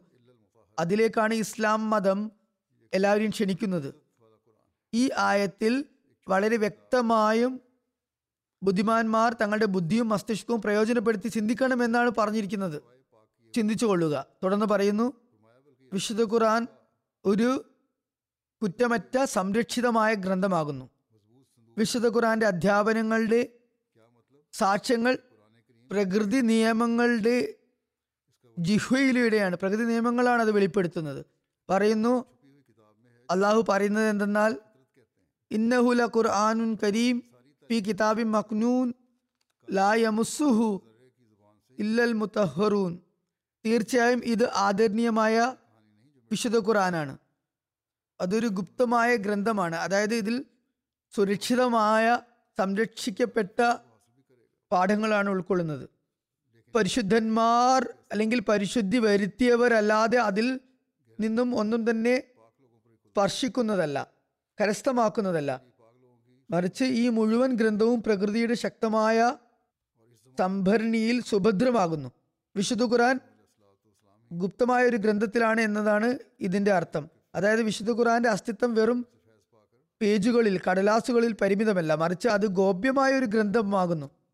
ആ ഗോപ്യമായ ഗ്രന്ഥം ഏതിലാണ് ഖുറാനുള്ളത് ആ ഗോപ്യമായ ഗ്രന്ഥം അത് പ്രകൃതിയാണ്. പ്രകൃതിയുടെ ഏടുകളാണ് വിശുദ്ധ ഖുറാൻ അതായത് വിശുദ്ധ ഖുറാന്റെ എല്ലാ അധ്യാപനങ്ങളുടെയും പ്രകൃതി നിയമത്തിന്റെ ഓരോരോ കണികയുടെയും നാവിലൂടെയാണ് സാക്ഷാത്കരിക്കപ്പെടുന്നത്. അതിന്റെ അധ്യാപനങ്ങളും അനുഗ്രഹങ്ങളും മാഞ്ഞു പോകുന്ന കഥാകഥനങ്ങളല്ല. മറിച്ച് അത് മനസ്സിലാക്കുകയും അതനുസരിച്ച് പ്രവർത്തിക്കുകയും ചെയ്യുകയാണെങ്കിൽ അള്ളാഹുവിന്റെ അനുഗ്രഹങ്ങളെ അവർ കരസ്ഥമാക്കുന്നതാണ്. എന്നാൽ ഓർക്കുക അതിന്റെ രഹസ്യങ്ങളുടെ ഗഹനത പരിശുദ്ധവാന്മാർക്ക് മാത്രമേ ലഭ്യമാകുകയുള്ളൂ. അവർക്ക് മുന്നിലെ തുറക്കപ്പെടുകയുള്ളൂ. അതുകൊണ്ട് തന്നെ പരിശുദ്ധവാന്മാരുടെ കൂട്ടുകെട്ടും അനിവാര്യമാണ്. ഈ കാലഘട്ടത്തിൽ ഹസ്രത്ത് മസീമുദ് അലൈഹി ഇസ്ലാം മാത്രമാണ് ഇതിനായി വന്നിട്ടുള്ളത്. അദ്ദേഹമാണ് അള്ളാഹുവിനാൽ പ്രദാനം ചെയ്യപ്പെട്ട വിജ്ഞാനം അതിന്റെ അനുഗ്രഹവും കരസ്ഥമാക്കിക്കൊണ്ട് ഇക്കാര്യങ്ങൾ വിവരിച്ചു തന്നിട്ടുള്ളത്. അക്കാര്യത്തിലേക്ക് നാം ശ്രദ്ധിക്കുകയും അതേക്കുറിച്ച് നാം ചിന്തിക്കുകയും വേണം. അങ്ങനെ ആ അദ്ദേഹം അവതരിപ്പിച്ച ആ വിജ്ഞാനത്തിനനുസൃതമായാണ് അഹമ്മദിയ ജമാഅത്തിന്റെ സാഹിത്യങ്ങളിൽ ഖുറാനിന്റെ വിശദീകരണങ്ങളും വ്യാഖ്യാനങ്ങളും വന്നിട്ടുള്ളത്. വിശുദ്ധ ഖുറാന് എന്തുകൊണ്ടാണ് ദിക്കർ അഥവാ സ്മരണ എന്ന് പറഞ്ഞത് എന്നതിനെ കുറിച്ച് വിവരിച്ചുകൊണ്ട് ഹജരത്ത് മസീമുദ് ഇസ്ലാം പറയുന്നു. വിശുദ്ധ ഖുറാന്റെ പേര് ദിക്ർ അഥവാ സ്മരണ എന്നും വെച്ചിരിക്കുന്നു. കാരണം അത് മനുഷ്യന്റെ ആന്തരികമായ ശരീരത്തിനെ ഉണർത്തുന്നു. അതായത് വിശുദ്ധ ഖുറാൻ ഒരു പുതിയ അധ്യാപനവും കൊണ്ടുവന്നിട്ടില്ല. മറിച്ച് അത് മനുഷ്യന്റെ അകത്തളങ്ങളിൽ വ്യത്യസ്ത കഴിവുകളുടെ രൂപത്തിൽ അന്തർലീനമായിട്ടുള്ള ആന്തരികമായ ശരീരത്തിനെ തൊട്ടുണർത്തുകയാണ് ചെയ്യുന്നത്. ഉദാഹരണത്തിന് സഹാനുഭൂതി ത്യാഗം ധൈര്യം ശക്തി കോപം തൃപ്തി തുടങ്ങിയ ആന്തരിക കഴിവുകളെയാണ് അത് ഉണർത്തുന്നത്. ചുരുക്കത്തിൽ നമ്മുടെ ഉള്ളിൽ അന്തർലീനമായിട്ടുള്ള പ്രകൃതത്തെയാണ് ഖുറാൻ ഓർമ്മിപ്പിക്കുന്നത് അനുസ്മരിപ്പിക്കുന്നത്. അതിനെക്കുറിച്ചാണ് ഫി കിതാബി മക്കുനൂൻ എന്ന് പറഞ്ഞിട്ടുള്ളത്. അതായത് പ്രകൃതിയുടെ താളുകളിൽ ഈ ഗ്രന്ഥം ഗോപ്യമായിട്ടുള്ള ഗോപ്യമായ നിലയിലാണ് ഉണ്ടായിരുന്നത്. അത് മനുഷ്യന് നേരിട്ട് പ്രത്യക്ഷത്തിൽ കാണാൻ കഴിയുമായിരുന്നില്ല. അതേക്കുറിച്ച് വിശുദ്ധ ഖുർആൻ ഓർമ്മപ്പെടുത്തുകയാണ്. ചുരുക്കത്തിൽ ഈ വീക്ഷണത്തിലും നാം വിശുദ്ധ ഖുർആൻ പാരായണം ചെയ്യേണ്ടതുണ്ട്. വിശുദ്ധ ഖുർആൻ മനുഷ്യന്റെ പ്രകൃതി ദത്തമായ കഴിവുകളിലേക്ക് വഴികാട്ടുന്നുണ്ട്. ഈ യാഥാർത്ഥ്യത്തിൽ നിന്നും ഇന്ന് പ്രത്യേകിച്ച് മനുഷ്യൻ അകന്നുപോയിക്കൊണ്ടിരിക്കുകയാണ്. വിശുദ്ധ ഖുർആൻ അക്കാര്യത്തെ എടുത്തെടുത്ത് ഉദ്ധരിക്കുകയാണ് ചെയ്യുന്നത്. ഇങ്ങനെ ഈ പ്രകൃതിയിൽ നിന്നും അകലുന്നത് കാരണം ഈ കാലഘട്ടത്തിൽ നമുക്ക് പല അധാർമികവും പ്രകൃതി വിരുദ്ധവുമായ നിയമങ്ങൾ ജനങ്ങൾ ഉണ്ടാക്കുന്നതിലേക്ക് ശ്രദ്ധ തിരിക്കുന്നതായി നമുക്ക് കാണാൻ സാധിക്കുന്നു. മനുഷ്യൻ പ്രകൃതിയെ വികൃതമാക്കാൻ ശ്രമിക്കുന്നു. അള്ളാഹു പറയുന്നു വിശുദ്ധ ഖുർആനെ അവധാനതയോടെ വായിക്കുക അതിൽ വിചിന്തനം നടത്തുക അതനുസരിച്ച് പ്രവർത്തിക്കുകയാണെങ്കിൽ നിങ്ങൾക്ക് മനുഷ്യപ്രകൃതത്തിന്റെ ഉദാത്തമായ തലം അത് കാണിച്ചു തരുന്നതായിരിക്കും. ഇതേക്കുറിച്ച് ചിന്തിക്കേണ്ടത് അനിവാര്യമാണ്. ഈ വീക്ഷണ കോണിലും വിശുദ്ധ ഖുറാൻ വായിക്കുകയും മനസ്സിലാക്കുകയും ചെയ്യേണ്ടതുണ്ട്. ഇന്ന് സ്വാതന്ത്ര്യത്തിന്റെ പേരിൽ മുതിർന്നവരെയും ചെറുപ്പക്കാരെയും ഒക്കെ മസ്തിഷ്ക പ്രക്ഷാളനം നടത്തി വിഷലിപ്തമാക്കാൻ ശ്രമിക്കുന്നു. അതിൽ നിന്നും ഇത് മുഖേന നമുക്ക് രക്ഷപ്പെടാവുന്നതാണ്. പല മാതാപിതാക്കളും ചോദ്യങ്ങൾ ഉന്നയിക്കുന്നു. മക്കൾ സ്കൂളുകളിൽ നിന്ന് പലതും പഠിച്ചു വരുന്നു. അവർക്ക് എങ്ങനെ മറുപടി നൽകും? നമ്മൾ ചിന്തിക്കുകയും തഫ്സീറുകൾ വായിക്കുകയും ജമാഅത്തിന്റെ സാഹിത്യങ്ങൾ പാരായണം ചെയ്യുകയുമാണെങ്കിൽ വിശുദ്ധ ഖുറാന്റെ അധ്യാപനങ്ങളുടെ വെളിച്ചത്തിൽ നിന്നുകൊണ്ട് നമുക്ക് കുട്ടികൾക്കും എല്ലാ രക്ഷിതാക്കൾക്ക് കുട്ടികൾക്കും മറുപടി നൽകാൻ സാധിക്കുന്നതാണ്. തുടർന്ന് പറയുന്നു അതുപോലെ തന്നെ ഈ ഗ്രന്ഥത്തിന്റെ പേര് ദിക്ർ എന്ന് വെച്ചിരിക്കുന്നു. അതിന്റെ ഉദ്ദേശം അത് വായിച്ചുകൊണ്ടിരിക്കണം എന്നതാണ്. ആന്തരികവും ആത്മീയവുമായ കഴിവുകളെയും വാനലോകത്ത് നിന്ന് മനുഷ്യനുള്ളിൽ സന്നിവേശിക്കപ്പെട്ടിട്ടുള്ള പ്രകാശനിർഭരമായ ഹൃദയത്തെയും അത് ഓർമ്മപ്പെടുത്തുന്നുണ്ട്. ചുരുക്കത്തിൽ അള്ളാഹു വിശുദ്ധ ഖുർആൻ അവതരിപ്പിച്ചുകൊണ്ട് ഒരു ആത്മീയ അത്ഭുതമാണ് സമർപ്പിച്ചിട്ടുള്ളത്. അത് കൂടെ കൂടെ വായിക്കുമ്പോൾ ഈ കാര്യങ്ങളെല്ലാം നിങ്ങളെ ഓർമ്മിപ്പിക്കുന്നതാണ്. അങ്ങനെ മനുഷ്യൻ അവൻ അറിയാത്ത ദിവ്യജ്ഞാനങ്ങളും യാഥാർത്ഥ്യങ്ങളും ആത്മീയവുമായ അഭൗമികമായ രഹസ്യങ്ങളും മനസ്സിലാക്കുന്നതാണ്. പക്ഷേ അഹോ കഷ്ടം വിശുദ്ധ ഖുറാന്റെ ഹുദല്ലിൽ മുത്തഖീൻ എന്ന അടിസ്ഥാന ലക്ഷ്യത്തെ പരമപ്രധാനമായ ലക്ഷ്യത്തെ കൈവെടിഞ്ഞുകൊണ്ട് ഖുറാനെ കേവലം ചില കിസ്സകളുടെ സമാഹാരമായി കരുതുന്നു. വളരെ ലാഘവത്തോടെയും നിക്ഷിപ്ത താല്പര്യങ്ങളോടും അറേബ്യയിലുണ്ടായിരുന്ന മുഷ്രിഖ്യങ്ങളെ പോലെ അവയെ പഴം പുരാണങ്ങളാണെന്ന് ധരിക്കുന്നു. പറയുന്നു തിരുനബി സല്ലല്ലാഹു അലൈഹി വസ്ലമിയുടെ ആഗമന ഘട്ടവും വിശുദ്ധ ഖുർആൻ അവതരിച്ച കാലഘട്ടത്തെക്കുറിച്ചും പറയുന്നു. അത് വന്നത് ലോകത്ത് നിന്നും തിരോഭവിച്ച യാഥാർത്ഥ്യങ്ങളെ വീണ്ടും അനുസ്മരിക്കാൻ വേണ്ടിയായിരുന്നു. ഓർമ്മപ്പെടുത്താൻ വേണ്ടിയായിരുന്നു. ഇന്ന് ഈ കാലഘട്ടം തിരുനബി സല്ലല്ലാഹു അലൈഹി വസ്ലം പ്രവചനം ചെയ്ത അനുസരിച്ചുള്ളതാണ് അതായത് അന്ന് ജനങ്ങൾ വിശുദ്ധ ഖുറാൻ പാരായണം ചെയ്യുമെങ്കിലും അവരുടെ കണ്ഠത്തിന് താഴേക്ക് അത് ഇറങ്ങുന്നതല്ല. അത് തന്നെയാണ് നമുക്ക് കാണാൻ സാധിക്കുന്നത്. വിവിധ കാര്യമാറുണ്ട്. ഒട്ടനവധി വിശുദ്ധ ഖുറാൻ പഠിതാക്കളുണ്ട്. എന്നാൽ ആരും തന്നെ അവ പ്രാവർത്തികമാക്കുന്നില്ല. നിങ്ങൾക്ക് നിങ്ങളുടെ കണ്ണുകൾ കൊണ്ട് തന്നെ അത് കാണാൻ സാധിക്കും. വിശുദ്ധ ഖുറാൻ എത്ര മനോഹരവും അക്ഷരസ്ഫുടതയോടെയും കൂടിയാണ് പലരും പാരായണം ചെയ്യുന്നത്. പക്ഷെ അത് അവരുടെ കണ്ഠനാളത്തിന് കീഴേക്ക് ഇറങ്ങുന്നില്ല. കർമ്മങ്ങളൊന്നും തന്നെ അവർക്കില്ല. അതുകൊണ്ട് വിശുദ്ധ ഖുറാന്റെ മറ്റൊരു പേര് ജിക്രി എന്ന് പറഞ്ഞതുപോലെ മനുഷ്യന്റെ ഉള്ളിൽ ആരംഭഘട്ടം മുതൽ തന്നെ അന്തർലീനമായ അതുപോലെ നിഷേധിക്കാൻ കഴിയാത്ത യാഥാർത്ഥ്യങ്ങളെയും അന്തസാരങ്ങളെയും ഓർമ്മപ്പെടുത്താൻ വേണ്ടിയാണ് വന്നിട്ടുള്ളത്. ഇന്ന ലഹൂല ഹാഫിലൂൻ എന്ന അള്ളാഹുവിന്റെ ഉറച്ച വാഗ്ദാനം അനുസരിച്ച് ഈ കാലഘട്ടത്തിലും വാനലോകത്ത് നിന്നും ഒരു മുഅല്ലിം അധ്യാപകൻ വന്നിരിക്കുന്നു. അദ്ദേഹം വാഹരീന മിൻഹും ലമ്മ യൽഹുക്കു ബിഹിം എന്നതിനെ സാക്ഷ്യപ്പെടുത്തുന്ന വ്യക്തിയാണ്. അതുപോലെ തന്നെ വാഗ്ദത്തം ചെയ്യപ്പെട്ട വ്യക്തിയാണ്. ആ വ്യക്തി തന്നെയാണ് നിങ്ങൾക്കിടയിൽ സംസാരിച്ചു കൊണ്ടിരിക്കുന്നത്. അദ്ദേഹം ജനങ്ങളെ അഭിസംബോധന ചെയ്തുകൊണ്ട് ഇപ്രകാരം പറയുകയാണ് ഉണ്ടായത്. മുസ്ലിങ്ങൾ ബുദ്ധി പ്രയോഗിക്കുകയും അള്ളാഹു അയച്ച ഈ വ്യക്തിയുടെ കാര്യങ്ങൾ കേൾക്കുകയും ചെയ്തെങ്കിൽ ഹാ എത്ര നന്നായേനെ. സ്വന്തം ഉള്ളിലേക്ക് നോക്കുക കാലഘട്ടത്തിന്റെ ആവശ്യത്തെ മുൻനിർത്തി നോക്കുക മുസ്ലിങ്ങളുടെ പൊതുവായ അവസ്ഥയും ശ്രദ്ധിക്കുക. വെറും ബാഹ്യമായ ഫത്തവകളിൽ ശക്തി ചെലുത്തിക്കൊണ്ട് ഇസ്ലാമിന് ദുഷ്പേരുണ്ടാക്കാൻ ശ്രമിക്കരുത്. വിശുദ്ധ ഖുറാന്റെ യാഥാർത്ഥ്യത്തെ മനസ്സിലാക്കുക. ചുരുക്കത്തിൽ അഹമ്മദികളായ നമ്മൾ എപ്പോഴും ആത്മപരിശോധന നടത്തിക്കൊണ്ടിരിക്കണം. നമ്മൾ എത്രമാത്രം വിശുദ്ധ ഖുറാന്റെ അധ്യാപനങ്ങളുടെ യാഥാർത്ഥ്യം മനസ്സിലാക്കുകയും അതനുസരിച്ച് പ്രവർത്തിക്കാൻ ശ്രമിക്കുകയും ചെയ്യുന്നു എന്ന് നോക്കേണ്ടതുണ്ട്. വിശുദ്ധ ഖുറാൻ യഥാർത്ഥ വിജ്ഞാനങ്ങൾ മനസ്സിലാക്കി തരുന്നു എന്നതിന് വിശദീകരിച്ചുകൊണ്ട് ആ മഹാത്മ പറയുന്നു അള്ളാഹു ഏതു പ്രകാരം ജനങ്ങൾ അവനെ ഭയപ്പെടണമെന്ന് ആഗ്രഹിക്കുന്നു അതോടൊപ്പം തന്നെ ജനങ്ങൾക്കിടയിൽ വിജ്ഞാനത്തിന്റെ പ്രകാശം ഉണ്ടാകണമെന്നും അവൻ ആഗ്രഹിക്കുന്നുണ്ട്. കേവലം ഭയമല്ല വിജ്ഞാനങ്ങളുടെ പ്രകാശം ഉണ്ടാകണം എന്ന് ആഗ്രഹിക്കുന്നു അങ്ങനെ അവർ ആധ്യാത്മികതയുടെ കടമ്പകൾ താണ്ടുന്നവരാകണം. അതെന്തിനാണ് ഉണ്ടാകുന്നത്? ആത്മീയതയ്ക്ക് വേണ്ടിയാണ്. ചിന്താഗതികൾ വിശാലമാകണം. കാരണം യഥാർത്ഥ ജ്ഞാനങ്ങളെക്കുറിച്ച് അറിവ് ലഭ്യമാകുമ്പോൾ ഒരു ഭാഗത്ത് സത്യസന്ധമായ യഥാർത്ഥമായ ഭയം ഉടലെടുക്കുന്നു. മറുഭാഗത്ത് ഈ വിജ്ഞാനങ്ങൾ മുഖേന ദൈവാരാധനയും ഉണ്ടാകുന്നു. ഒരു വിശ്വാസി ഈ നിലയ്ക്ക് ചിന്തിക്കുകയും മനസ്സിലാക്കുകയും വിശുദ്ധ ഖുറാനെ സംബന്ധിച്ച് ഈ നിലയ്ക്ക് ചിന്തിക്കുകയുമാണെങ്കിൽ ഭൗതികമായ വിജ്ഞാനങ്ങളെയും ഖുറാനനുസരിച്ച് മനസ്സിലാക്കാൻ ശ്രമിക്കുകയും ചെയ്യും. അങ്ങനെ അവർക്ക് ദൈവജ്ഞാനവും ദിവ്യജ്ഞാനവും ലഭിക്കുന്നു ദൈവഭയവും ഭയവും ലഭിക്കുന്നു. പറയുന്നു എന്നാൽ ചില ദൗർഭാഗ്യവാന്മാർ ഈ ജ്ഞാനങ്ങളിൽ മാത്രം ഒഴുകുകയും ദൈവിക വിധിയിൽ നിന്ന് അകലുകയും ചെയ്യുന്നു. അള്ളാഹുവിന്റെ അസ്തിത്വത്തെക്കുറിച്ച് തന്നെ അവർ സംശയത്തിലാകുന്നു. ചില ആളുകൾ ജ്ഞാനങ്ങളിൽ അറിവുകളിൽ മാത്രം മുഴുകിക്കൊണ്ട് ദൈവവിധികളെ കുറിച്ച് അശ്രദ്ധരായി മാറുന്നു. തക്ദീറിനെ കുറിച്ച് അശ്രദ്ധരാകുന്നു. ദൈവാസ്തിത്വത്തെക്കുറിച്ച് തന്നെ അവർ സംശയം ഉളവാക്കുന്നു. ചില ആളുകളാണെങ്കിൽ അള്ളാഹുവിന്റെ തക്ദീറിനെ അംഗീകരിക്കുന്നു എന്നാൽ ഭൗതിക വിജ്ഞാനങ്ങളെ തൊട്ട് അവർ അവയെ അവഗണിക്കുന്നവരായി മാറുന്നു.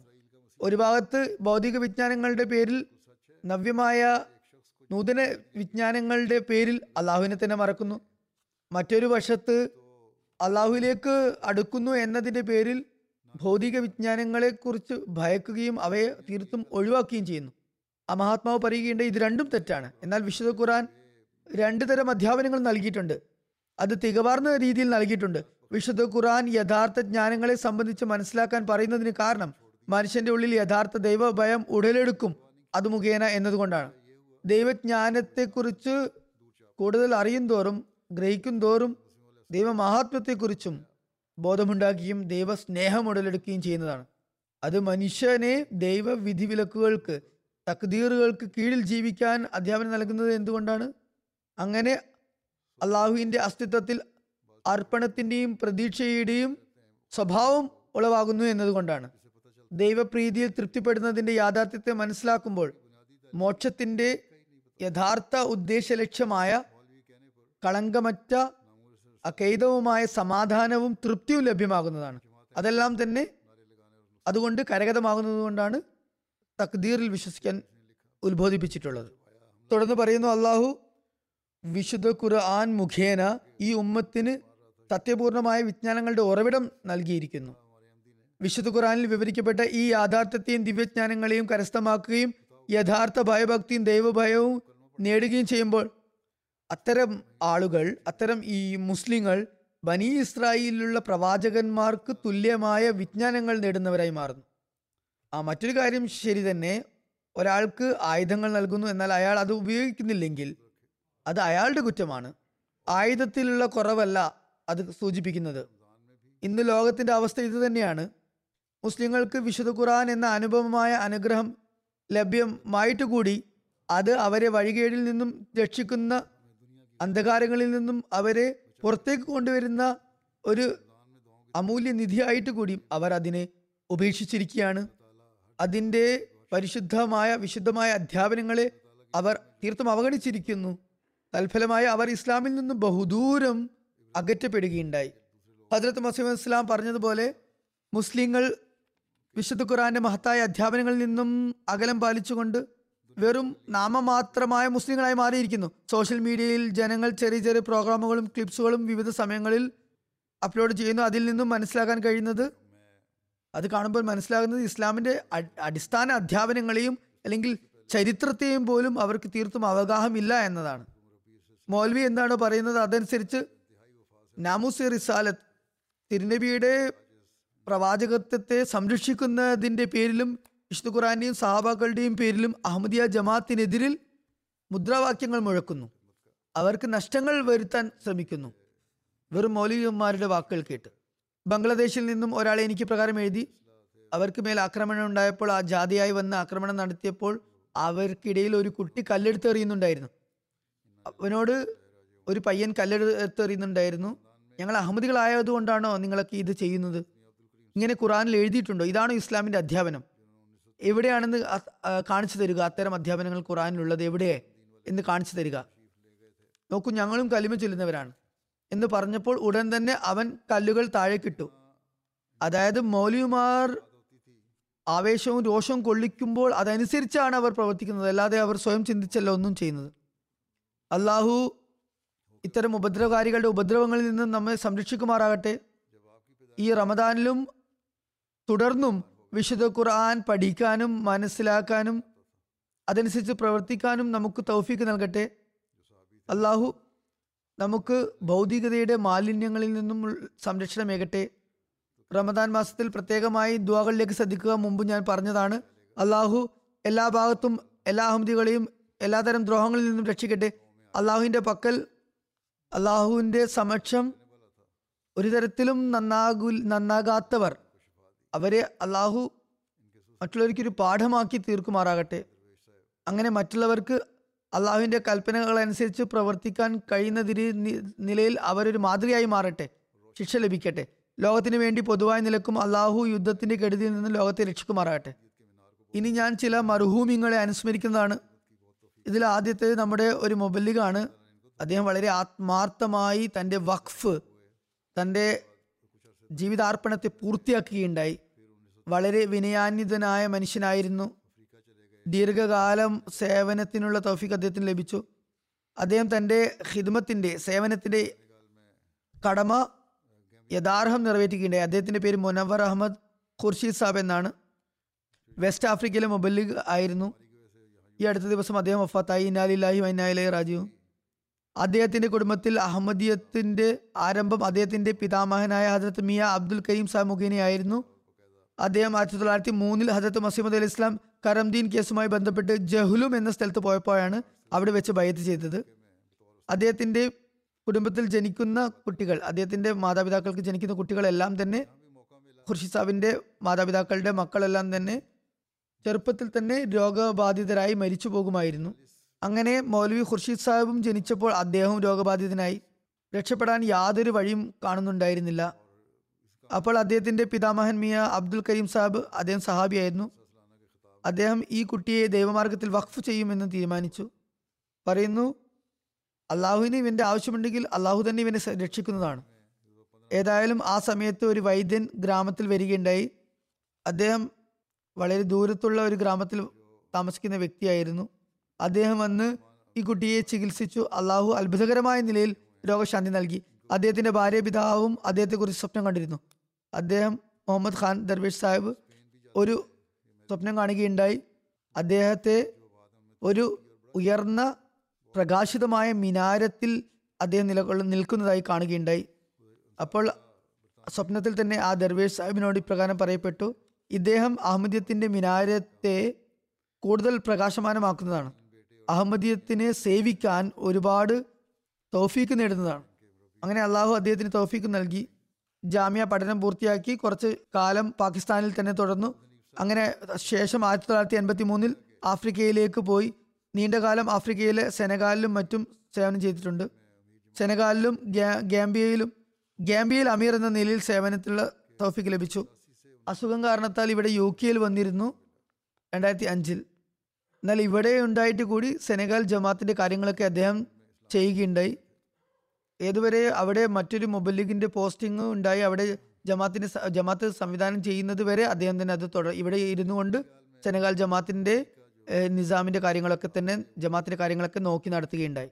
പിന്നീട് അദ്ദേഹം രണ്ടായിരത്തി എട്ട് മുതൽ രണ്ടായിരത്തി പന്ത്രണ്ട് വരെ യു കെ ജാമ്യയിൽ അധ്യാപകനായും സേവനം അനുഷ്ഠിച്ചു അദ്ദേഹത്തിന് അവസരങ്ങൾ ലഭിച്ചപ്പോഴൊക്കെ തന്നെ അദ്ദേഹം വളരെ ഉന്നതമായ സേവനങ്ങൾ കാഴ്ചവെക്കുകയുണ്ടായി. ഒരുപാട് വയ്യത്തുകൾ ചെയ്യാനുള്ള സൗഭാഗ്യം അദ്ദേഹത്തിന് ലഭിച്ചു. അദ്ദേഹം മുഖേന നാൽപ്പത് പാർലമെന്റ് മെമ്പർമാർ അഹമ്മദിയത്ത് സ്വീകരിക്കുകയുണ്ടായി. ഈ വിജയത്തിൽ ഈ നേട്ടത്തിൽ ഹജത് ഖലീഫുൽ മസീർ റാബി റഹമുല്ല ജൽസ സലാനയുടെ ഒരു പ്രഭാഷണത്തിൽ അദ്ദേഹത്തെ ഫാത്തിഹ് സെനേഗാൽ സെനഗാലിന്റെ വിജയശില്പി എന്ന് വിശേഷിപ്പിക്കുകയുണ്ടായി. ജർമ്മനി ജൽസയിൽ ഏകദേശം പതിനഞ്ച് പാർലമെന്റ് മെമ്പർമാരെയും കൊണ്ട് അദ്ദേഹം വന്നിരുന്നു. വിവിധ മൊറബിമാർക്ക് നൽകുന്ന അവാർഡ് പാമ അവാർഡുകളിൽ ഇദ്ദേഹത്തിന് അബ്ദുറഹീം നെയ്യർ അവാർഡ് ലഭിച്ചിട്ടുണ്ട്. എന്റെ നിർദ്ദേശപ്രകാരം അദ്ദേഹം സ്പെയിനിലും സേവനമനുഷ്ഠിക്കാൻ പോവുകയുണ്ടായി.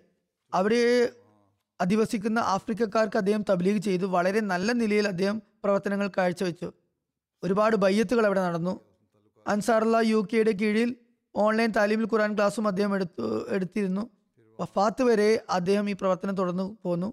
അദ്ദേഹത്തിന്റെ സന്തപ്ത കുടുംബത്തിൽ ഭാര്യയും മൂന്ന് ആൺമക്കളും മൂന്ന് പെൺമക്കളുമുണ്ട് ഒരു മകൻ ഇവിടെ യു കെയിൽ ജമാത്തിന്റെ മൊബിലിഗാണ് കാനഡ ജാമ്യയിലെ ഇപ്പോഴത്തെ പ്രിൻസിപ്പളായ ദാവൂദ് ഹനീഫ് സാബ് ഇപ്രകാരം പറയുന്നു അദ്ദേഹം അവിടെ പോയപ്പോൾ ഖുർഷിദ് സാബ് ഗാംബിയയിലെ അമീർ ആയിരുന്നു. പറയുന്നു ആയിരത്തി തൊള്ളായിരത്തി എൺപത്തി മൂന്ന് മുതൽ ആയിരത്തി തൊള്ളായിരത്തി തൊണ്ണൂറ്റി നാല് വരെ അദ്ദേഹത്തോടൊപ്പം എനിക്ക് സേവനത്തിലുള്ള തോഫിക്ക് ലഭിച്ചു. മൊബൈലിക ആയിരുന്നതോടൊപ്പം തന്നെ സ്കൂളിൽ ഇസ്ലാമിയാത്തും ദീനിയാത്തും അദ്ദേഹം പഠിപ്പിച്ചിരുന്നു. സെനഗാലിലെ തബ്ലീഗിന്റെ സ്ഥിതിഗതികളെ കുറിച്ച് അദ്ദേഹം പറയുന്നു. അവിടെ തബ്ലീഗ് ചെയ്യുന്നത് വളരെ ദുഷ്കരമായിരുന്നു. വളരെ പ്രശ്നം പിടിച്ച സാഹചര്യമായിരുന്നു അവിടെ ഉണ്ടായിരുന്നത്. ട്രാഫീനി എന്ന സ്ഥലത്ത് ഈ ഇത് സെനഗാലിന്റെ അതിർത്തി പ്രദേശമാണ്. ആയിരത്തി തൊള്ളായിരത്തി എൺപത്തി അഞ്ചിന്റെ ഒടുക്കത്തിൽ അദ്ദേഹത്തിനെ താമസം മാറ്റുകയുണ്ടായി. അവിടെ താമസിച്ചുകൊണ്ട് സെനഗാലിൽ അഹമ്മദിയത്ത് സ്ഥാപിക്കുന്നതിനുള്ള പദ്ധതികൾ നടപ്പിലാക്കുക എന്നതായിരുന്നു അതുകൊണ്ടുള്ള ലക്ഷ്യം വളരെ പ്രയാസകരമായ ജോലിയായിരുന്നു. സെനഗാൽ സർക്കാർ ഒരു പാകിസ്ഥാനിക്കും വിസ കൊടുത്തി കൊടുത്തിരുന്നില്ല. എന്നാൽ മൗലവി ഖുർഷീദ് അഹമ്മദ് സാബ് മുന്നവർ വളരെ പെട്ടെന്ന് ജനങ്ങളുമായി ഇഴുകിച്ചേരുമായിരുന്നു. വളരെ നല്ല ബന്ധങ്ങൾ സുഹൃത്ത് ബന്ധങ്ങൾ നിലനിർത്തുമായിരുന്നു. അദ്ദേഹത്തിന് ഏറെക്കുറെ ഫ്രാൻസിസി ഭാഷയും അറിയുമായിരുന്നു. അങ്ങനെ അദ്ദേഹം അവിടെ നിയമിക്കപ്പെട്ടപ്പോൾ അദ്ദേഹം വേഗം തന്നെ അതിർത്തിയിൽ ഉണ്ടായിരുന്ന ഓഫീസർമാരുമായി സൗഹൃദം സ്ഥാപിക്കുകയുണ്ടായി. അങ്ങനെ സെനഗാലിലേക്ക് വന്നും പോയും കൊണ്ടിരുന്നു. ആ ബന്ധങ്ങൾ കാരണം അദ്ദേഹം സെനഗാലിൽ വരാനും പോകാനും തുടങ്ങി. തുടർന്ന് അദ്ദേഹം അവിടെയുള്ള ഒരു പ്രൈമറി സ്കൂളിലുള്ള ഹെഡ് മാസ്റ്റർ മുഖേന കുറെ കൂടി ഫ്രഞ്ച് ഭാഷ പഠിക്കാൻ തുടങ്ങി. അദ്ദേഹം അവിടെ ഉണ്ടായിരുന്ന പ്രാദേശിക ഓഫീസർമാരിൽ നിന്നും ഫ്രഞ്ച് ഭാഷ അവിടെ പോയി പഠിക്കാനുള്ള അനുവാദം നേടിയിരുന്നു ഹെഡ് മാസ്റ്ററിന്റെ അടുത്ത് പോയിട്ട്. അബ്ദുസ്സലാം ബാരി സാബ് എന്ന ഹെഡ് അടുക്കൽ പോയി ഫ്രഞ്ച് ഭാഷ പഠിക്കാൻ അനുവാദം നേടി. ഇതൊരു നല്ല വിജയമായി മാറി. അങ്ങനെ അദ്ദേഹം ഇടയ്ക്കിടെ സെനഗാലിൽ പോകാൻ തുടങ്ങി. അദ്ദേഹത്തിന് ഒരു സ്പെഷ്യൽ പെർമിറ്റ് ലഭിക്കുകയുണ്ടായി പാസ് ലഭിക്കുകയുണ്ടായി. അത് മുഖേന അതുപയോഗിച്ച് അദ്ദേഹത്തിന് ഗാംബിയിൽ നിന്നും വണ്ടിയിൽ സെനഗാലിൽ പോകാമായിരുന്നു. അദ്ദേഹം ആ വണ്ടിയിൽ തബ്ലീഗിന് ആവശ്യമായ സാഹിത്യങ്ങൾ കൊണ്ടുപോയിരുന്നു. അത് മുഖേന അദ്ദേഹം നിരവധി ബയ്യത്തുകൾ ചെയ്യിപ്പിച്ചു. കോലിക് റീജിയനിൽ വളരെ വ്യത്യസ്തരായ അഹമ്മദികൾ നേരത്തെ തന്നെ ഉണ്ടായിരുന്നു. അവിടെ ഉണ്ടായിരുന്ന ലോക്കൽ മൊബൈൽ ഹാമിദ് മുംബൈ സാഹിബ് അദ്ദേഹത്തോടൊപ്പം ഇദ്ദേഹം പ്രവർത്തന നിരതനായി അങ്ങനെ ജമാത്തിന് കൂടുതൽ വ്യാപ്തി അദ്ദേഹം വരുത്തിക്കുകയുണ്ടായി. അവിടെ പാതകളൊന്നും തന്നെ നടപ്പാതകളൊന്നും തന്നെ ഉണ്ടായിരുന്നില്ല. പൊട്ടിപ്പൊളിഞ്ഞ റോഡുകളായിരുന്നു വഴികളായിരുന്നു ഉണ്ടായിരുന്നത് ആഫ്രിക്കയിൽ ഉണ്ടായിരുന്നത് ചില സ്ഥലങ്ങളിൽ റോഡ് തന്നെ ഉണ്ടാകുകയില്ല ഇടവഴികൾ മാത്രമായിരുന്നു. എന്നാൽ അദ്ദേഹം ദൂരെ ദൂരെ ദിക്കുകളിലേക്ക് മോട്ടോർ സൈക്കിളിൽ പോകുമായിരുന്നു. മോട്ടോർ സൈക്കിൾ പോകുന്ന വഴിയും അവിടെ വഴികളിലൊക്കെ തന്നെ മുൾച്ചെടികൾ ഉണ്ടാകുമായിരുന്നു. അത് കാരണം കാലുകളിൽ ചോര പിണിയുമായിരുന്നു. എന്നാൽ അദ്ദേഹം അതൊന്നും തന്നെ ഗൗനിച്ചില്ല. തന്റെ പ്രവർത്തനങ്ങളിൽ മുഴുകിയിരുന്നു. ദാവൂദ് ഹനീഫ് സാബ് എഴുതുന്നു തുടക്കത്തിൽ വളരെ പ്രയാസകരമായ ജോലിയായിരുന്നു. അത് വളരെ ശ്രദ്ധിച്ചായിരുന്നു ഞങ്ങൾ തബ്ലീഗ് ചെയ്തിരുന്നത്. പിന്നെ പുതിയ പതിയെ പതിയെ ബന്ധങ്ങൾ ഉണ്ടാകുകയും ജമാത്തിനെ കുറിച്ച് ജനങ്ങൾക്ക് ബോധവൽക്കരണം നടത്തുകയും ചെയ്തു. അതത് മസീം ഇസ്ലാം ഇസ്ലാമിനെ പുനരുജ്ജീവിപ്പിക്കാൻ വന്നതാണെന്ന് കാര്യം ജനങ്ങളിലേക്ക് സന്ദേശം എത്തിച്ചു തുടങ്ങി. മേലാധികാരികൾക്കും ഈ സന്ദേശം എത്തി തുടങ്ങി. അപ്പോൾ വളരെ സ്വാതന്ത്ര്യത്തോടെ അദ്ദേഹത്തിന് സെനഗാലിൽ പോകാനും വരാനും അവസരം ലഭിച്ചു. കൃത്യമായി അദ്ദേഹം അവിടെ സന്ദർശനങ്ങൾ നടത്തി തുടങ്ങി. അങ്ങനെ കോലക് റീജിയനിൽ ഭൂരിഭാഗം ആളുകൾക്കിടയിലും ജമാഅത്ത് വരികയുണ്ടായി. അവർ ജമാത്തിൽ പ്രവേശിക്കുകയുണ്ടായി. നിരവധി ജമാത്തുകൾ തന്നെ അവിടെ സ്ഥാപിക്കുകയുണ്ടായി. അവയും വർദ്ധിച്ചു തുടങ്ങി. ഞാൻ മോട്ടോർ സൈക്കിളിനെ കുറിച്ച് പറഞ്ഞു ബുദ്ധിമുട്ടുകളെ കുറിച്ച്. എന്നാൽ ചില സ്ഥലത്ത് മോട്ടോർ സൈക്കിളുകളും അദ്ദേഹത്തിന് ലഭ്യമായിരുന്നില്ല. അദ്ദേഹം ആ സമയത്ത് കഴുത വണ്ടികളിൽ ഇരുന്നു കൊണ്ട് യാത്ര ചെയ്യുമായിരുന്നു. നീണ്ട നീണ്ട യാത്രകൾക്ക് ശേഷം വിവിധ ഗ്രാമങ്ങളിൽ പോകുമായിരുന്നു. ഇന്നത്തെ മൊബൈലിങ്ങളും എഴുതുന്നു. അവിടെ പോയപ്പോൾ ഞങ്ങൾ ജനങ്ങൾ മൗലാന മുനവർ ഖുർഷീദ് സാഹിബിനെ കുറിച്ച് അന്വേഷിക്കുമായിരുന്നു. അദ്ദേഹം വളരെ പ്രയാസപ്പെട്ടാണ് ഇങ്ങോട്ട് വന്നിരുന്നതെന്ന് പറയുമായിരുന്നു. അദ്ദേഹം അവിടെ പോയി താമസിക്കുമായിരുന്നു. അവിടെ തബ്ലീഗ് ചെയ്യുമായിരുന്നു. ജനങ്ങൾക്കിടയിൽ രാത്രിയും കഴിച്ചു കൂട്ടുമായിരുന്നു. ഭക്ഷണം എന്ന് പറയാൻ അദ്ദേഹം ചെറി പുഴുങ്ങിയിട്ട് അല്ലെങ്കിൽ ധാന്യങ്ങൾ പുഴുങ്ങി ബാർലി തിളപ്പിച്ച് വെള്ളത്തോടൊപ്പം അങ്ങനെയൊക്കെ ആയിരുന്നു കഴിച്ചിരുന്നത്. അത് മാത്രമായിരുന്നു അദ്ദേഹത്തിന്റെ ഭക്ഷണം. അങ്ങനെ ദുഷ്കരമായ സാഹചര്യത്തിലും അദ്ദേഹം തബ്ലീഗിൽ മുന്നേറിയിരുന്നു. താമസിക്കാൻ നല്ല സ്ഥലമോ അല്ലെങ്കിൽ ഭക്ഷണമോ കിട്ടുമോ എന്നൊന്നും തന്നെ അദ്ദേഹം ചിന്തിക്കുമായിരുന്നില്ല. എത്തിയിടങ്ങളിലൊക്കെ കിട്ടുന്ന സ്ഥലത്തൊക്കെ അദ്ദേഹം കഴിച്ചു കൂട്ടുമായിരുന്നു. കിട്ടിയ ഭക്ഷണവും കഴിച്ചിരുന്നു. അങ്ങനെ ജനങ്ങൾക്ക് വളരെ പ്രിയങ്കരനായി അദ്ദേഹം മാറി. നല്ല നിലയിൽ തബ്ലീഗും ചെയ്യുമായിരുന്നു. അജത് ഖലീഫുൽ മസീർ റാബി ഫ്രഞ്ച് സംസാരിക്കുന്ന രാഷ്ട്രങ്ങളിൽ ജമാത്തിന് പുരോഗതി ഉണ്ടാകും എന്നത് സ്വപ്നം കണ്ടിരുന്നു. അങ്ങനെയാണ് അദ്ദേഹം മസീർ റാബി സെനഗാലിനെ കുറിച്ച് ചിന്തിച്ചു തുടങ്ങിയത്. അദ്ദേഹത്തെ അതിനുവേണ്ടി റാബി അയക്കുകയുണ്ടായി.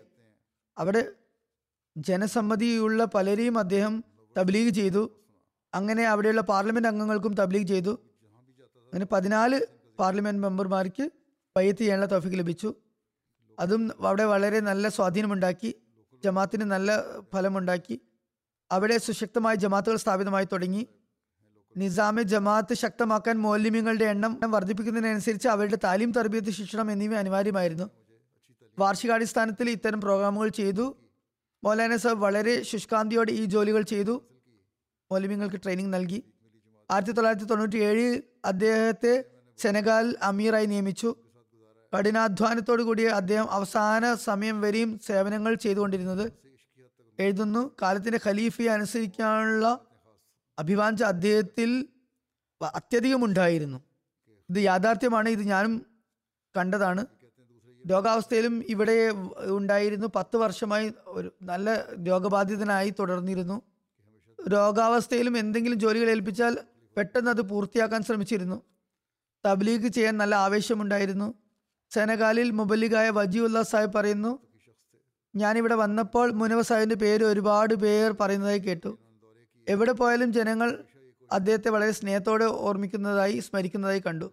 ലോക്കൽ മൗലിമ്യങ്ങളുടെ ചില സംഭവങ്ങൾ വിവരിച്ചുകൊണ്ട് പ്രാദേശിക മുഅല്ലിം കെമുദു തഫ്സീർ മാരാ സാഹിബ് പറയുന്നു മുനവർ ഖുർഷീദ് സാഹിബ് മുഖേനയാണ് ഞാൻ അഹമ്മദ് സ്വീകരിച്ചത്. അദ്ദേഹം എനിക്ക് ശരിയായ ശിക്ഷണം നൽകി. വളരെ അധ്വാനിച്ചുകൊണ്ട് വളരെ സ്നേഹ വായ്പോടുകൂടി എനിക്ക് ശിക്ഷണം നൽകി. ഞാൻ ജാമ്യ അഹമ്മദിയ ഗാനിയിൽ പോയി പഠനം പൂർത്തിയാക്കി. ജമാത്തിന്റെ സേവനത്തിനുള്ള എങ്ങനെ തെഫീക്ക് ലഭിച്ചു? നീണ്ടകാലം അദ്ദേഹത്തോടൊപ്പം ഞാൻ ജോലി ചെയ്തിട്ടുണ്ട്.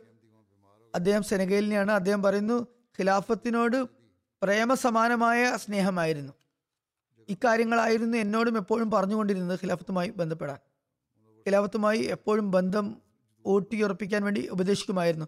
മറ്റൊരു സംഗതി ഞാൻ അദ്ദേഹത്തിൽ കണ്ടത് അദ്ദേഹം ഒരിക്കലും തഹജിദ് ഒഴിവാക്കിയിരുന്നില്ല. തഹജിദ് നമസ്കരിക്കാൻ ഞങ്ങളെയും ഓർമ്മപ്പെടുത്തുമായിരുന്നു. തഹജിദിൽ പ്രത്യേകിച്ച് ഖലീഫുൽ മസീന് വേണ്ടി ദുവാ ചെയ്യണമെന്ന് പറയുമായിരുന്നു. എഴുതുന്നു മൗലിം സാബ് എഴുതുന്നു ഇദ്ദേഹം വളരെ മുത്തക്കിയായ ഭയഭക്തിയുള്ള വളരെ സേവന നിരതനായ വ്യക്തിയായിരുന്നു. സെനഗാൽ മുഴുവനും അദ്ദേഹം പര്യടനം ചെയ്തിട്ടുണ്ട്. ഓരോ ഗ്രാമത്തിലും ജമാത്തിന്റെ സന്ദേശം എത്തിക്കാൻ ശ്രമിച്ചിട്ടുണ്ട്. മുഹമ്മദ് മസീഹിന്റെ സന്ദേശം എത്തിക്കാൻ ശ്രമിച്ചു. പറയുന്നു ജമാത്തിന്റെ പ്രവർത്തനങ്ങളിൽ മുനവർ സാഹിബ് വ്യാപൃതനാകുമ്പോൾ അദ്ദേഹം രാവാണോ പകലാണോ ഭക്ഷണമുണ്ടോ ഇല്ലയോ ഒന്നും തന്നെ ഗൗനിച്ചില്ല എന്നതിന് ഞാൻ സാക്ഷ്യം വഹിക്കുന്നു. അദ്ദേഹത്തിന് അള്ളാഹുമായി നല്ല ബന്ധമായിരുന്നു. പലപ്പോഴും അത് ഞാൻ കണ്ടിട്ടുണ്ട്. ഒരിക്കൽ ജമാത്തിന്റെ പരിപാടിക്കിടയിൽ അവിടെ വന്നിരുന്ന ഒരു അഹമ്മദിക്ക് അസുഖം ബാധിച്ചു. അദ്ദേഹം തിരിച്ചു പോകാൻ ആഗ്രഹിച്ചു. അദ്ദേഹത്തിന് അനുമതി നൽകുകയും ബസ് കയറ്റാൻ തുടങ്ങുകയും ചെയ്തപ്പോൾ മുനവർ സാഹിബ് അവിടെ വന്ന് തടഞ്ഞു. ആ ബസ്സിൽ ഇരിക്കേണ്ടെന്നും അടുത്ത ബസ്സിൽ പോകാമെന്നും പറഞ്ഞു. അപ്പോൾ ഈ ബസ്സിൽ ബസ്സിന് എന്തെങ്കിലും അപകടം ഉണ്ടാകുമോ എന്ന് എനിക്ക് തോന്നി. ഈ ബസ്സിന് അപകടം സംഭവിച്ചാൽ ജമാത്ത് പരിപാടിയിൽ പോയ വ്യക്തി തിരിച്ച് അപകടത്തിൽ മരണപ്പെട്ടു എന്ന് ജനങ്ങൾ പറയും എന്ന് തോന്നി. ഏതായാലും ഏത് ബസ്സിൽ പോകുന്നതിനെ കുറിച്ചാണ് അദ്ദേഹത്തെ തടഞ്ഞത് അത് ആ ബസ് അപകടത്തിൽ പെടുകയുണ്ടായി രണ്ടാമത്തെ ബസ്സിൽ അദ്ദേഹം സുഖകരമായി വീട്ടിലെത്തുകയും ചെയ്തു. ഈ സംഭവം മുഖേന ജനങ്ങളിൽ ഒരുപാട് വിശ്വാസവർദ്ധനമുണ്ടായി. അദ്ദേഹത്തോട് ജനങ്ങൾക്ക് എത്രയധികം സ്നേഹമുണ്ടായിരുന്നു എന്നാൽ സെനഗാലിലെ വിവിധ സ്ഥലങ്ങളിൽ അദ്ദേഹത്തിന്റെ ജനാസ ഖായിബ് നമസ്കരിക്കുകയുണ്ടായി. അതിൽ അനഹമ്മദികളും ഭാഗവാക്കായിരുന്നു. പാട്ടക് ജമാത്തിലെ സദർ റോഗൻ ഹൈ സായി പറയുന്നു റോഗൻ ഫായ് മുനവർ ഖുർഷി സാബ് എത്ര എത്രമാത്രം ആവേശത്തോടും ഊർജസ്വലതയോടെയും സേവനം ചെയ്തിരുന്നു എന്നാൽ അത് മറ്റുള്ളവർക്ക് ചെയ്യാൻ വളരെ പ്രയാസകരമാണ്. ലോക്കൽ മൊല്യം ജാലു സായി പറയുന്നു ഞാൻ ആദ്യമായി സെനഗലിൽ വന്നപ്പോൾ നീണ്ടകാലം മുനവർ സായനോടൊപ്പം പ്രവർത്തിക്കാൻ എനിക്ക് തോഫിക്ക് ലഭിച്ചു. വളരെ മുത്തക്കിയും ധൈര്യവാനുമായ വ്യക്തിയായിരുന്നു. ജമാഅത്തി പര്യടനങ്ങൾക്കിടയിൽ വളരെ യുക്തിയോടെ ധീരമായി തബലീഗ് പ്രവർത്തനങ്ങൾ വ്യാപൃതമാകുമായിരുന്നു. വളരെ നീതിബോധമുള്ള വ്യക്തിയായിരുന്നു. ജമാഅത്തിനോട് വളരെ സ്നേഹത്തോടെയും നീതിയോടെയും വർത്തിച്ചിരുന്നു. രാജ ബുർഹാൻ സാഹിബ് പറയുന്നു അവസാന നാളുകളിൽ രോഗാതുരനായപ്പോൾ എല്ലാ ദിവസവും ഡയാലിസിസ് ചെയ്യേണ്ടി വന്നിരുന്നു. ഒരിക്കൽ ഒരു വിവാഹത്തിന്റെ സന്ദർഭത്തിൽ ഞാൻ അദ്ദേഹത്തെ കണ്ടു. അപ്പോൾ അദ്ദേഹം പറയുന്നു ഞാനും കട തുറന്നിട്ടുണ്ട്. ഞാൻ ചോദിച്ചു കട തുറന്നത് കൊണ്ട് എന്താണ് ഉദ്ദേശിക്കുന്നത്? അദ്ദേഹം പറഞ്ഞു ഞാൻ വീട്ടിൽ തന്നെയാണുള്ളത്. വീട്ടിന് പുറത്ത് മേശയിട്ട് അവിടെ വേനൽക്കാലത്ത് വെള്ളം വെക്കാറുണ്ട്. അതുപോലെ നമ്മുടെ സാഹിത്യങ്ങളും വെച്ചിട്ടുണ്ട്. അവിടെ വന്നു പോകുന്ന ആളുകൾ വെള്ളം ആവശ്യമുള്ളവർ വെള്ളവും അതുപോലെ ലിറ്ററേച്ചറുകൾ പുസ്തകങ്ങൾ ആവശ്യമുള്ളവർക്ക് പുസ്തകവും നൽകുമായിരുന്നു. ഇങ്ങനെ ഈ രോഗാവസ്ഥയിലും അദ്ദേഹം വെറുതെ ഇരുന്നില്ല. പുതിയ തബലീഗിനുള്ള മാർഗങ്ങൾ അദ്ദേഹം തേടി പിടിച്ചുകൊണ്ടിരുന്നു തബ്ലീഗിനുള്ള വഴികൾ എന്താണെന്ന് പലരും ചോദിക്കുന്നുണ്ടല്ലോ. തബലീഗിനുള്ള മാർഗങ്ങൾ സ്വയങ്ങൾ അന്വേഷിക്കുകയാണെങ്കിൽ ഒരുപാട് ലഭിക്കുന്നതാണ്. അതിനുള്ള ആവേശവും താല്പര്യവും ഉണ്ടാകണമെന്ന് മാത്രം. പിന്നെ മുനവർ ഖുർഷി സാബിന് ഭാഷകൾ പെട്ടെന്ന് പഠിക്കാനുള്ള പ്രാവീണ്യമുണ്ടായിരുന്നു. ഗാംബിയയിലും വിവിധ ഭാഷകളാണ് സംസാരിച്ചിരു ജനങ്ങൾ സംസാരിക്കുന്നത്. അദ്ദേഹത്തിന് ആ ഭാഷകൾ അറിയാമായിരുന്നു. ഗാംബിയയിലുള്ള നമ്മുടെ മൂന്ന് മുബലികുമാർ അബ്ദുള്ള സാഹിബും അബ്ദുറഹ്മാൻ സാഹിബും മുഹമ്മദ് മുബായി സാഹിബും പറയുന്നു ഇവർ മൂന്ന് വ്യത്യസ്ത ഗോത്രങ്ങളിൽപ്പെട്ടവരായിരുന്നു അവർക്ക് പരസ്പരം ഭാഷകൾ മനസ്സിലാകുമായിരുന്നില്ല. പക്ഷേ എനിക്ക് മൂന്ന് ഗോത്രങ്ങളുടെയും ഭാഷ അറിയാമായിരുന്നു. അദ്ദേഹത്തിന്റെ ഭാര്യ നുസത് ജഹാൻ സാഹിബ പറയുന്നു കുട്ടികളുടെ തർബീയത്തിൽ വളരെയധികം ശ്രദ്ധ ചെലുത്തിയിരുന്നു. വളരെ സ്നേഹനിധിയായ വ്യക്തിയായിരുന്നു. ഖിലാഫത്തുമായി നല്ല സ്നേഹമായിരുന്നു. വഖഫിന്റെ കടമ നിറവേറ്റുകയുണ്ടായി യഥാവിധം നിറവേറ്റുകയുണ്ടായി. ഭിന്നതകൾ ഇല്ലാതാക്കാനും രഞ്ജിപ്പുണ്ടാക്കാനും എപ്പോഴും ശ്രമിച്ചു. അതിഥി സൽക്കാരത്തിൽ മുൻപന്തിയിലായിരുന്നു. ആഫ്രിക്കയിൽ പര്യടനത്തിന് പോകുമ്പോൾ ഞങ്ങളോട് തന്നെ കുറി ഞങ്ങളോട് തന്നെ കുറിച്ച് എപ്പോൾ വരുമെന്നും അതിനെക്കുറിച്ച് ചിന്തിക്കരുതെന്നും ആശങ്കപ്പെടേണ്ടതെന്നും ജോലി പൂർത്തിയാക്കിയാൽ ഞാൻ വീട്ടിൽ തിരിച്ചെത്തുന്നതായിരിക്കുമെന്നും പറയുമായിരുന്നു. തബ്ലീഗിൽ പ്രത്യേകം ഉന്മാദം കണ്ടെത്തിയിരുന്നു. സ്പെയിനിലും നല്ലപോലെ തബ്ലീഗിന് അവസരം ലഭിച്ചു. രോഗാതുരനായിട്ടും അവിടെ പോകുമായിരുന്നു. അദ്ദേഹം അവിടെ പഴയ ബന്ധങ്ങൾ സജീവമാക്കുകയും ചെയ്തു. അദ്ദേഹത്തിന്റെ മകൻ മുഹമ്മദ് അഹമ്മദ് ഖുർഷീദ് ഇതേ മൊറബിയാണ് പറയുന്നു അദ്ദേഹം ഞങ്ങളെ എപ്പോഴും ഉപദേശിച്ചുകൊണ്ട് ജനങ്ങൾക്ക് പ്രയോജനമുള്ളവരായി തീരുക എന്ന് പറയുമായിരുന്നു. കാരണം അതും ഒരു ഇബാദത്താണെന്നും അത് മുഖേന ദൈവപ്രീതി ലഭിക്കുമെന്നും പറയുമായിരുന്നു. എപ്പോഴും അദ്ദേഹത്തിൽ ഇസ്ലാമിക അധ്യാപനങ്ങളുടെ കർമ്മരൂപമാണ് ഞങ്ങൾ കണ്ടിട്ടുണ്ടായിരുന്നത്. സ്പെയിനിലെ സൽമാൻ സെൽമി സാഹിബ് പറയുന്നു സ്പെയിനിൽ താമസിക്കുമ്പോൾ പലതവണ അദ്ദേഹത്തോടൊപ്പം തബ്ലീഗിന് പോകാനുള്ള അവസരം എനിക്ക് ലഭിച്ചിട്ടുണ്ട്. അദ്ദേഹത്തിൽ അത്ഭുതകരമായി കണ്ട കാര്യം വഴിപോക്കരോടെല്ലാം അദ്ദേഹം സലാം ചൊല്ലുമായിരുന്നു എന്നതാണ്. പെട്ടെന്ന് തന്നെ ആരുമായി ആരെ കണ്ടാലും സലാം ചൊല്ലി അവരുമായി സൗഹൃദം സ്ഥാപിക്കുമായിരുന്നു. വളരെ കുറഞ്ഞ നേരം കൊണ്ട് അവരുമായി സ്ഥായിയായ ബന്ധം സ്ഥാപിക്കുമായിരുന്നു. അതോടൊപ്പം തന്നെ അയാളുടെ ബന്ധം ഇന്ന ഗ്രാമവുമായിട്ടാണെന്നും അതിന്റെ ചുറ്റുവട്ടത്തിലെ ഗ്രാമങ്ങൾ ഇന്നതാണ് എന്നും ഞാൻ അവിടെ പോയിട്ടുണ്ടെന്നും അവിടെ വളരെ ആത്മാർത്ഥത ആത്മാർത്ഥരായ ആളുകൾ ആണ് ഉള്ളതെന്നും പറയുമായിരുന്നു. മാത്രമല്ല അവിടെ വിഖ്യാതരായ അവിടെയുള്ള വ്യക്തികളെ കുറിച്ചും അദ്ദേഹം അറിയുന്ന ആളായിരുന്നു. അദ്ദേഹം ആഫ്രിക്കൻ ഭാഷ കൈകാര്യം ചെയ്യുമായിരുന്നു. അതുകൊണ്ട് അപരന്മാർ അദ്ദേഹത്തിന്റെ വാക്കുകൾ സശ്രദ്ധം കേൾക്കുമായിരുന്നു. അവർ അത്ഭുതം കൂറുമായിരുന്നു സന്തോഷിക്കുമായിരുന്നു സ്വന്തം ഭാഷ സംസാരിക്കുന്നവരെ കണ്ടതിൽ. ഒന്ന് രണ്ട് കൂടിക്കാഴ്ചയ്ക്ക് ശേഷം അയാൾ കുറെ കൂടി അടുക്കുകയും ജമാഅത്തിന്റെ സന്ദേശം അയാൾക്ക് നൽകുകയും ചെയ്യുമായിരുന്നു. ആദ്യം തന്നെ സന്ദേശം കൊടുക്കുന്ന സ്ഥിതി ആയിരുന്നില്ല ആദ്യം വ്യക്തിപരമായ ബന്ധമുണ്ടാക്കിയും പിന്നെ രണ്ടാമത്തെയോ മൂന്നാമത്തെയോ കൂടിക്കാഴ്ചയിൽ തബ്ലീഗ് ചെയ്തുകൊണ്ട് ജമാഅത്തിന്റെ സന്ദേശം നൽകുമായിരുന്നു. പറയുന്നു അങ്ങനെ അദ്ദേഹത്തിന്റെ വ്യക്തിപരമായ ബന്ധം കാരണം അദ്ദേഹത്തിന്റെ സ്വഭാവം കാരണം ജനങ്ങളുടെ ഹൃദയത്തിന് പദം വരുമായിരുന്നു. അതിനു വേണ്ടിയുള്ള കൃഷി ഭൂമി തയ്യാറാകുമായിരുന്നു. അങ്ങനെ താമസിയാതെ ജനങ്ങൾ പയ്യത്തും ചെയ്യുമായിരുന്നു. അദ്ദേഹം സ്പെയിനിൽ ഒരുപാട് സേവനങ്ങൾ അനുഷ്ഠിച്ചിട്ടുണ്ട്. അവിടെ അദ്ദേഹം ജമാഅത്ത് സ്ഥാപിച്ചിട്ടുണ്ട്. അഹമ്മദിയത്ത് അഥവാ ഇസ്ലാമിന്റെ സന്ദേശം പരത്തുന്ന കാര്യത്തിൽ അദ്ദേഹത്തിന് ഒരു ഉന്മാദമായിരുന്നു. അതോടൊപ്പം അദ്ദേഹത്തിന് വളരെയധികം വിനയവുമുണ്ടായിരുന്നു അതും വളരെ വാസ്തവപരമായ കാര്യമാണ്. അദ്ദേഹത്തോട് ഞാൻ സ്പെയിനിൽ പോകാൻ പറഞ്ഞപ്പോൾ യാതൊരു ഒഴികഴിവും പറയാതെ രോഗിയായിരുന്നിട്ടും അദ്ദേഹം അവിടെ പോകാൻ തയ്യാറാകുകയുണ്ടായി. അള്ളാഹു ജമാഅത്തിന് അത്തരം കൂറുള്ള നിസ്വാർത്ഥരായി സേവനം ചെയ്യുന്ന മൊറബിമാരെ നൽകുമാറാകട്ടെ. അള്ളാഹു അദ്ദേഹത്തിന്റെ പദവികൾ ഉയർത്തുമാറാകട്ടെ. അടുത്ത ജനാസ ജമാഅത്തിന്റെ മൊബലികായ ഇഖ്ബാൽ അഹമ്മദ് മുനീർ സാഹിബിന്റെതാണ്. ഇദ്ദേഹം ചൗധരി മുനീർ അഹമ്മദ് സാഹിബിന്റെ മകനാണ്. പാകിസ്ഥാനിലാണ് ഉണ്ടായിരുന്നത്. കഴിഞ്ഞ ദിവസങ്ങളിലാണ് ഇദ്ദേഹത്തിന്റെ വഫാത്ത് നടന്നത്. അദ്ദേഹത്തിന്റെ കുടുംബത്തിലും അദ്ദേഹത്തിന്റെ പിതാമഹൻ ചൗധരി ഗുലാം ഹൈദർ സാഹിബ് മുഖേന ആയിരത്തി എണ്ണൂറ്റി തൊണ്ണൂറ്റി അഞ്ചിലാണ് അഹമ്മദീയത്തിന് തുടക്കം കുറിച്ചത്.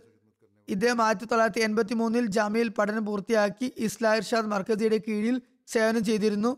പിന്നെ രണ്ടായിരത്തി ഒന്ന് മുതൽ രണ്ടായിരത്തി എട്ട് വരെ സിറിയലിയോണിലും ഉണ്ടായിരുന്നു.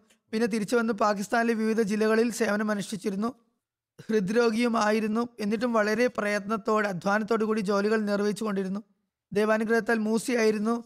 വളരെ ശ്രദ്ധയോടെയും പരിശ്രമത്തോടെയും സേവനങ്ങൾ ചെയ്തുകൊണ്ടിരുന്നു. ജനങ്ങളുമായി നല്ല ബന്ധമായിരുന്നു. ജനങ്ങളോട് നല്ല ബന്ധം കാഴ്ചവെച്ചിരുന്നു. ആത്മാർത്ഥ പ്രകൃതനായിരുന്നു മറുഹൂമിന് ഭാര്യയും മൂന്ന് ആൺമക്കളുമാണുള്ളത്. മൊബല്ലിഗ് അബ്ദുൽ വക്കീൽ സാഹിബ് പറയുന്നു എല്ലാവരോടും നല്ല സ്നേഹമുള്ള വ്യക്തിയായിരുന്നു ജനപ്രിയനായിരുന്നു ഖിലാഫത്തുമായി നല്ല ബന്ധവും സ്നേഹവുമുള്ള വ്യക്തിയായിരുന്നു. വളരെ ഗംഭീര പ്രകൃതമുള്ള ആളായിരുന്നെങ്കിൽ കൂടി വളരെ വാത്സല്യ നിധിയായിരുന്നു. ഏതാനും കൂടിക്കാഴ്ചയിൽ തന്നെ നല്ല വിനയമുള്ള ആളാണെന്ന് ആർക്കും മനസ്സിലാകുമായിരുന്നു. അങ്ങേയറ്റത്തെ വിനയമായിരുന്നു ഉണ്ടായിരുന്നത്. കറാച്ചി നായിബ് അമീർ സെയ്ദ് മുനീർ അഹമ്മദ് പറയുന്നു അദ്ദേഹത്തോടൊപ്പം സേവനം ചെയ്തിട്ടുണ്ട്. വളരെ ശ്രദ്ധയും ആത്മാർത്ഥതയുമുള്ള വ്യക്തിയായിരുന്നു. അദ്ദേഹത്തിനെ ഭരമേൽപ്പിച്ച ജോലികളെല്ലാം തന്നെ മുൻഗണനയോടുകൂടി നടത്തുമായിരുന്നു. കൃത്യമായി ഓഫീസിൽ വന്ന് അഭിപ്രായങ്ങൾ നൽകുമായിരുന്നു. അത് മുഖേന എനിക്കും ധൈര്യം ലഭിക്കുമായിരുന്നു. വളരെ ശുദ്ധ മനസ്കനായിരുന്നു പ്രദേശത്തുള്ള ആളുകളുമായി വ്യക്തിഗത ബന്ധം പുലർത്തിയിരുന്നു. അത് കാരണം പ്രവർത്തനങ്ങൾ ചെയ്യുന്നതിൽ വളരെ എളുപ്പവും ഉണ്ടായിരുന്നു. അതുകൊണ്ട് തന്നെ ചന്തകളിലേക്ക് ശ്രദ്ധ ഉണ്ടാകുന്നതിനും അദ്ദേഹത്തോട് തന്നെയായിരുന്നു ഏൽപ്പിച്ചിരുന്നത് ജനങ്ങളെ ചന്തയെക്കുറിച്ച് ഉത്ബോധിപ്പിക്കാൻ. അദ്ദേഹം പറയുന്നതിൽ പ്രത്യേകമായ പ്രഭാവം ഉണ്ടായിരുന്നു അള്ളാഹു അദ്ദേഹത്തോട് പുറമെയും കാരുണ്യവും കാണിക്കുകയും അദ്ദേഹത്തിന്റെ പദവികൾ ഉയർത്തുകയും ചെയ്യുമാറാകട്ടെ. മൂന്നാമത്തെ അനുസ്മരണം കാദിയാനിലെ മർഹൂം മിയ അബ്ദുൽ അസീം സാഹിബ് ദർവേഷിന്റെ ഭാര്യ സെയ്ദ നുസത് ജഹാൻ ബേഗം സാഹിബയുടേതാണ്. കഴിഞ്ഞ ദിവസമാണ് അവരും വഫാത്തായത്. ദീർഘകാലമായി രോഗശൈലിയിലായിരുന്നു കിടപ്പ് രോഗിയായിരുന്നു. ദർവേഷി കാലഘട്ടത്തിൽ ഒഡീഷ സംസ്ഥാനത്ത് നിന്നും വിവാഹം കഴിച്ചു വന്ന ആദ്യ സ്ത്രീയായിരുന്നു. അവർ തന്റെ ഭർത്താവിനോടൊപ്പം ദർവേഷി കാലഘട്ടം ക്ഷമയോടെയും കൃത്യ കൃതജ്ഞതയോടെയും കഴിച്ചുകൂട്ടി. നമസ്കാരത്തിലും നോമ്പിലും വളരെ കൃത്യതയും ദുവാ ചെയ്യുന്ന നല്ല ആത്മാർത്ഥമുള്ള മഹതിയുമായിരുന്നു. കൃത്യമായി ഖുറാൻ പാരായണം ചെയ്തിരുന്നു. വിശുദ്ധ ഖുറാൻ മറ്റുള്ളവർക്ക് പഠിപ്പിക്കുകയും ചെയ്യുമായിരുന്നു. നിരവധി കുട്ടികൾക്കും സ്ത്രീകൾക്കും അവർ ഖുറാൻ പഠിപ്പിച്ചിട്ടുണ്ട്. ദർവേഷ് കാലഘട്ടത്തിൽ വരുമാനം വളരെ കുറവായിരുന്നപ്പോഴും ജീവിതോ ഉപജീവനത്തിനായി കോഴികളെ വളർത്തിയിരുന്നു. അല്ലാതെ മറ്റുള്ളവരെ ആശ്രയിച്ചിരുന്നില്ല. ഹിദ്മത്തെ ഹൽക്കിന്റെ കാര്യത്തിൽ നല്ല ആവശ്യമുണ്ടായിരുന്നു. കാദിയാനിൽ സ്ത്രീകളുടെ ജനാസ കുളിപ്പിക്കുന്ന കാര്യത്തിലും മറ്റും ഒരുപാട് സേവനങ്ങൾ ചെയ്യാൻ അവർക്ക് അവസരം ലഭിച്ചിട്ടുണ്ട്. കാലത്തിന്റെ ഖലീഫുമായി പ്രത്യേക ബന്ധമായിരുന്നു. എല്ലാ ആഹ്വാനങ്ങളിൽ ഭാഗമാക്കുമായിരുന്നു. മർഹൂമ മൂസിയായിരുന്നു. സന്തപ്ത കുടുംബത്തിൽ നാല് ആൺമക്കളും മൂന്ന് പെൺമക്കളും ഉണ്ട്. ഖുർഷിദ് അൻവർ സാഹിബിന്റെ രണ്ടാമത്തെ ഉമ്മ ആയിരുന്നു ഇവർ. ഉപ്പാന്റെ ഭാര്യയായിരുന്നു. അഹമ്മദിയ ചരിത്രകാരൻ മർഹൂം ദോസ്ത് മുഹമ്മദ് ഷാഹിദ് സാഹിബിന്റെ പിതാവിന്റെ സഹോദര പത്നിയായിരുന്നു. അള്ളാഹു അവരുടെ പുറമെയോടെയും കരുണയോടെയും വർത്തിക്കുമാറാകട്ടെ. അവരുടെ സ്ഥാനങ്ങൾ ഉയർത്തുമാറാകട്ടെ. നമസ്കാര ശേഷം ഞാൻ ഇവരുടെ എല്ലാം ജനാസ കായ്പ് നമസ്കരിപ്പിക്കുന്നതാണ്.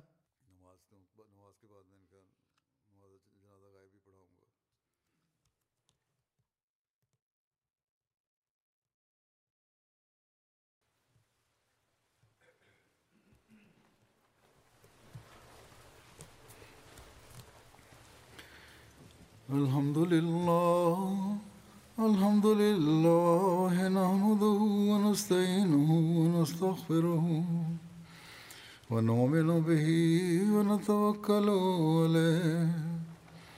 ونعوذ بالله من شرور أنفسنا ومن سيئات أعمالنا.